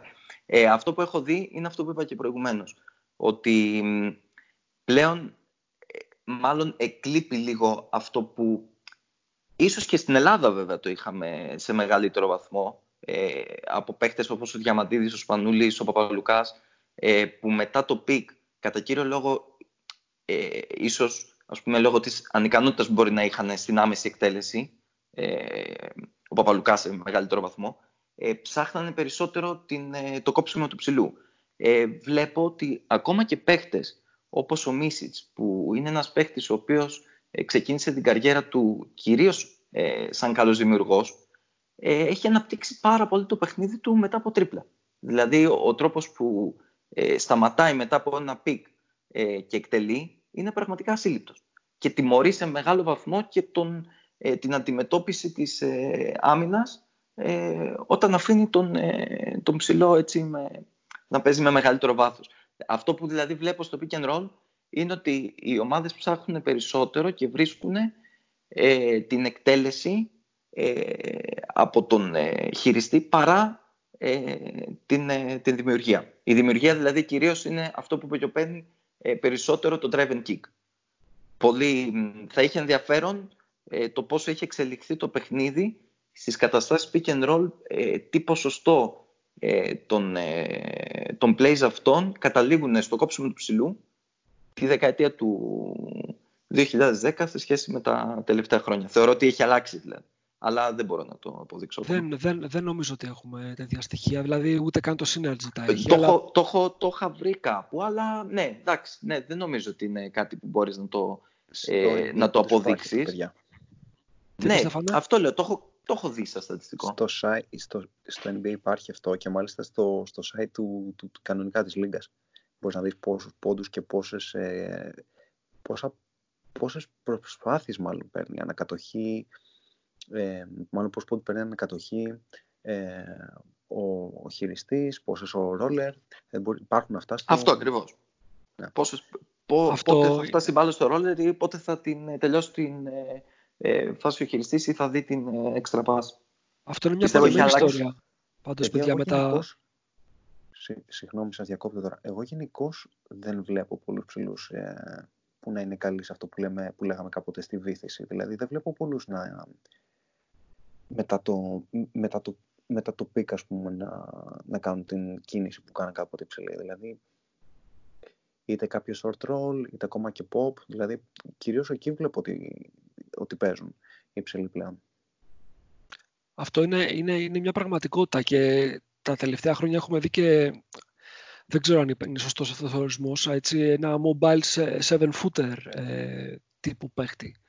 Ε, να, να κυριαρχεί στα, στα ευρωπαϊκά ε, γήπεδα στους, στους ψηλούς.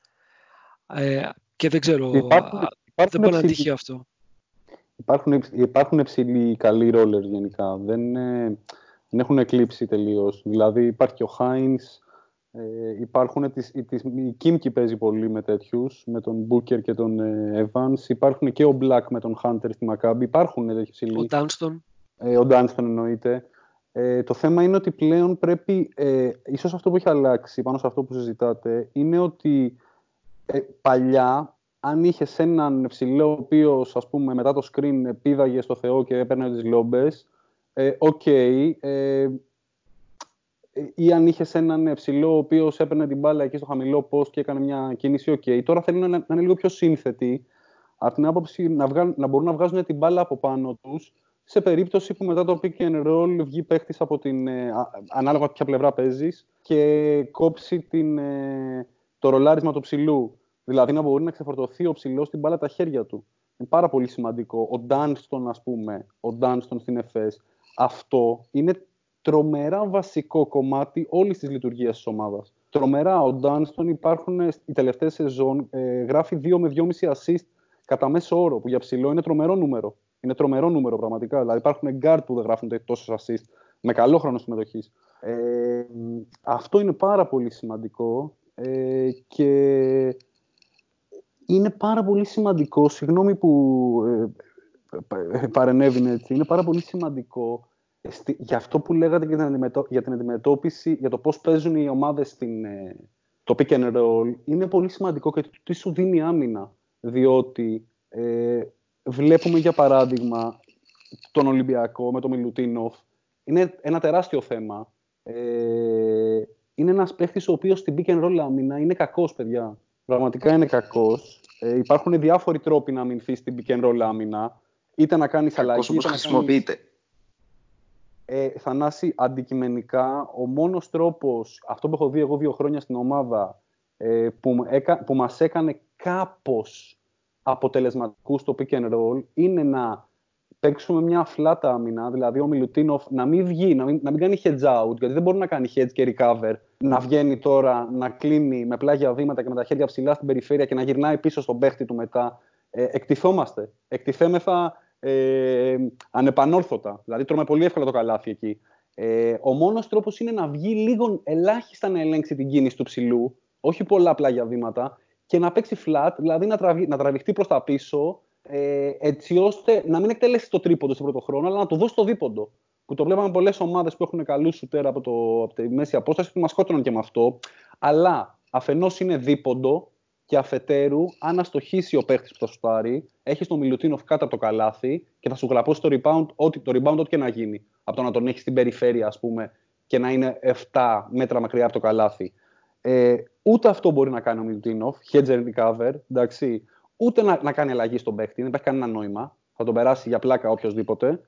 Ούτε να πάει σε παγίδα, δηλαδή στην πιο επιθετική μορφή της αντιμετώπισης του pick and roll, να πας Εντάξει, αυτό τώρα είναι non paper από την ΚΑΕ, επειδή φεύγει το καλοκαίρι, δεν μπορεί να κάνει τίποτα. Όχι, όχι, πραγματικά δηλαδή ε, ήταν ένα από τα πράγματα τα οποία, διότι ο Μιλουτίνο γενικά είναι φοβερός ψηλός, είναι στις top 10 στις περισσότερες κατηγορίες στην Ευρωλίγκα. Έχει όμως ένα θέμα εκεί, το οποίο είναι σημαντικό για παίχτη το οποίο τον προορίζουμε εμείς να παίζει 26 και 27 λεπτά και είναι και βαρύ κορμί. Και επίσης... νομίζω, νομίζω ότι ο Μπλάτον είχε χρησιμοποιήσει πάντως άριστα πέρυσι. Και η άμυνα ήταν πολύ καλύτερη πέρυσι. Η άμυνα Απλά ήταν είχε μεγάλο θέμα. Ήταν φλάτη η άμυνα.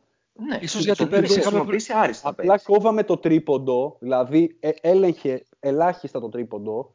Ε, σε περιπτώσεις που ο, ο κοντός πήγαινε με πολύ φορά, τον πέρναγε, μπορεί να τον περάσει από το πλάι, δηλαδή δεν έχει τα βήματα για να τον ακολουθήσει. Κατάλαβες σου λέω αν έρχεται. Τέλος πάντων, εντάξει, μην το πάμε τόσο τεχνικά. Εντάξει, κυρία Αλλά έχει το ταβάρι που είναι ένα εξίσου βαρύ Δεν είναι πολύ τεχνικό, Θανάση, γιατί είναι, η αντιμετώπιση στο pick and roll είναι, είναι συγκεκριμένες αντιμετωπίσεις. Και αυτό το οποίο δεν έχουμε δει, αυτό που έκανε πολλές φορές και ο Μπλατ πέρυσι επίσης, ήταν το ice. Αυτό που λέμε ότι βγάζω τον κοντό που τρέχει το pick and roll από τον άξονα για να μην έχει πολλές επιλογές.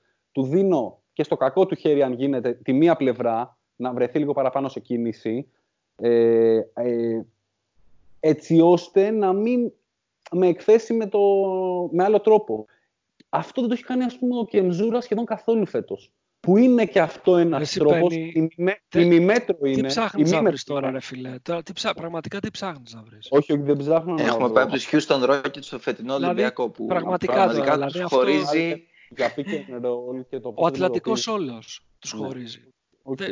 Είναι, είναι και άδικο κιόλας και για το Γκότ και Μιζούρα. Αλλά τέλος πάντων. Ε, Παρ' όλα αυτά και ο Μπλάτ πέρσι δεν ήταν.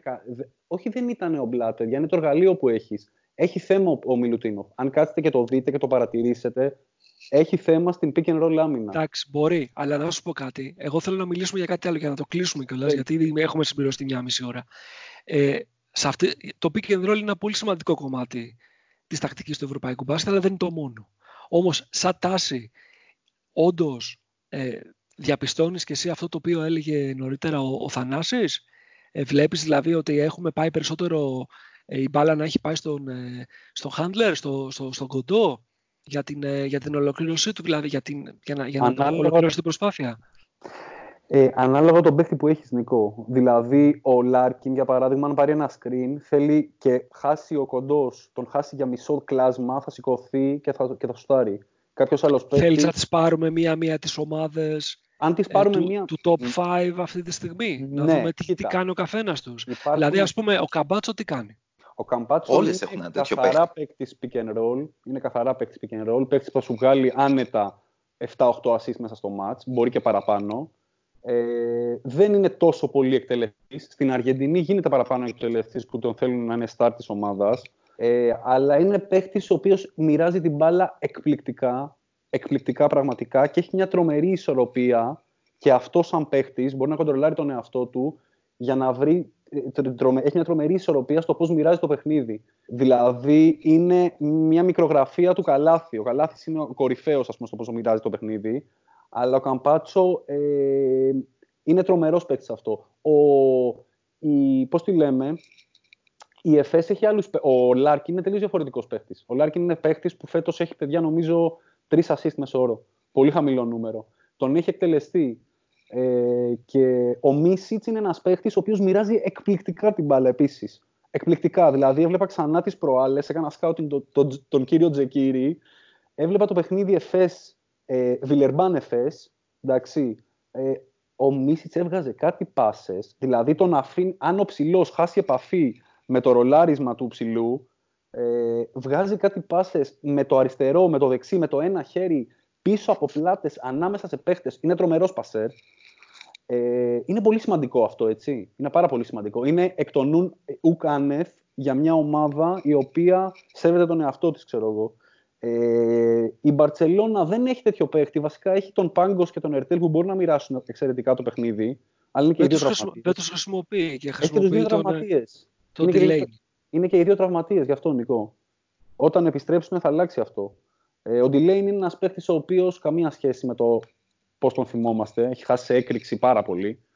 Ε, αλλά είναι πιο πολύ εκτελεστής κι αυτός.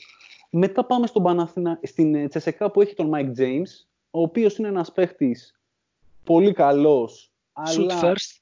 είναι, ρε παιδί μου, είναι, για μένα είναι πολύ σημαντικό. Αυτό όσοι έχουμε παίξει μπάσκετ το καταλαβαίνουμε.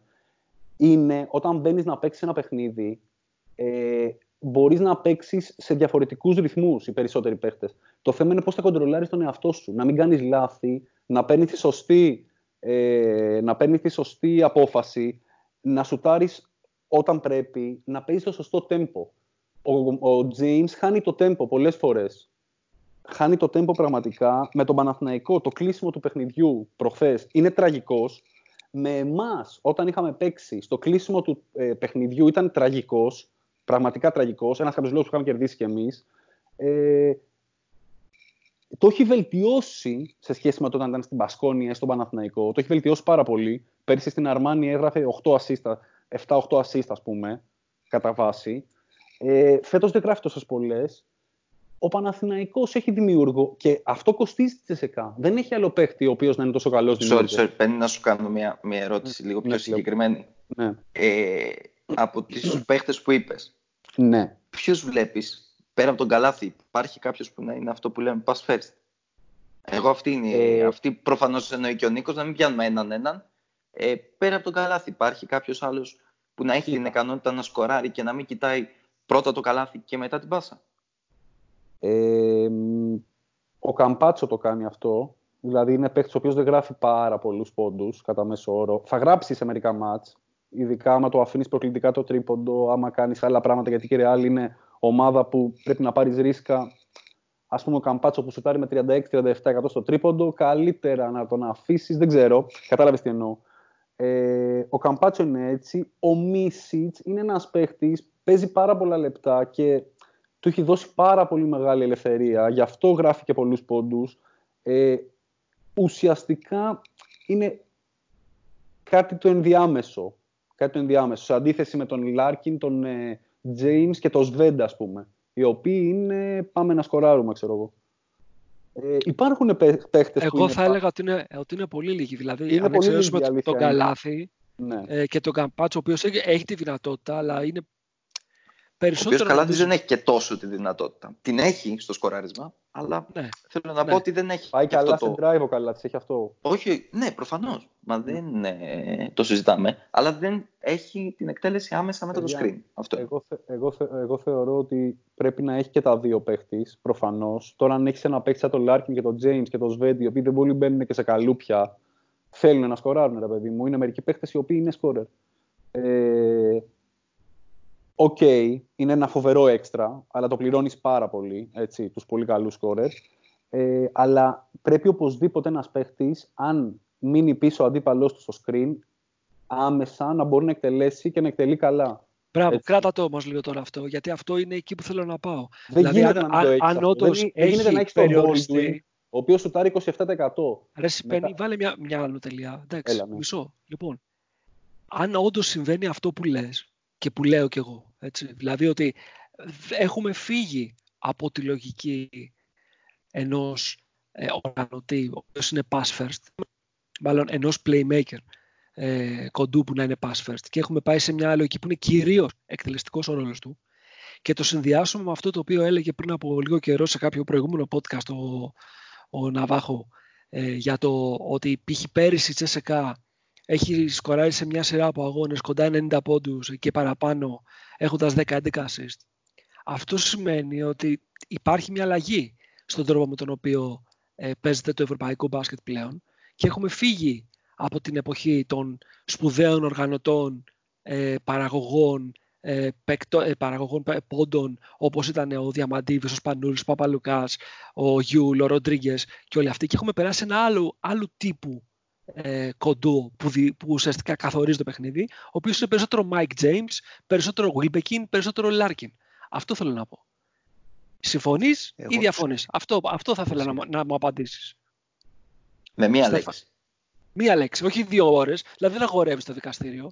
Ήμαρτον. Πώς θα να σου απαντήσω τώρα, Νίκο. Πρέπει, αλλά με μία λέξη. Ε, ναι, θα συμφωνήσω. Υπάρχουν λιγότεροι. Κοιτάμε και περισσότερο και το σκοράρισμα, ναι. Μπράβο, ωραία, περίμενε τώρα. Πάμε στο Στέφανο. Στέφανο, ήθελες να μιλήσεις και Εγώ αφενός, αφενός ήθελα... Ναι. Αφενός ε, ήθελα να βάλω και το Σπανούλη στη, στους γκραπ που πρώτα κοιτάνε να, να πασάρουν πλέον. Γιατί νομίζω εντάξει και ο ίδιος το, το βλέπει ότι δεν ξέρω και σωματικά ακόμα δηλαδή ίσως είναι καλή, δεν έχει τα πόδια που είχε κάποτε κοιτάει δηλαδή νομίζω πλέον πρώτα την πάσα στο pick and roll ε, αφενός αυτό αφετέρου ήθελα να, να προσθέσω δηλαδή στο, στο κομμάτι του ε, αυτού που αναφέρεται περί, περί κάρτ και πώς παίζεται πλέον το παιχνίδι. Όταν στην αρχή είπα ότι και στην Ευρώπη έχει αρχίσει πλέον να, να έρχεται το παιχνίδι το NBA, έστω και λίγο καθυστερημένα, έστω και λίγο με διαφορετικό τρόπο. Νομίζω ότι από καιρό αφενός έχουμε πάει στους, ε, στους combo guard, δηλαδή σε παίκτες που και μπορούν να πασάρουν και μπορούν να τελειώσουν. Δηλαδή δεν, δεν είναι τόσο διακριτή η ρόλη ε, μεταξύ, εκτελε, ε, μεταξύ εκτελεστών και, και δημιουργών. Και αφετέρου πολύ ISO. Δηλαδή, έχουμε πάει όντως πολύ στο, στο isolation, το οποίο στην Ευρώπη συγκεκριμένα νομίζω ότι είναι κάτι τελείως πρωτόχνορο. Δηλαδή και ο Wilbekin και ο James και ο Σβέντ και ο, ε, και ο Λάρκιν είναι πολλοί παίκτες οι οποίοι ε, σκοράρουν unassisted που λέμε, χωρίς, χωρίς να έχουν δεχθεί assist, χωρίς, με, με προσωπική φάση καθαρά.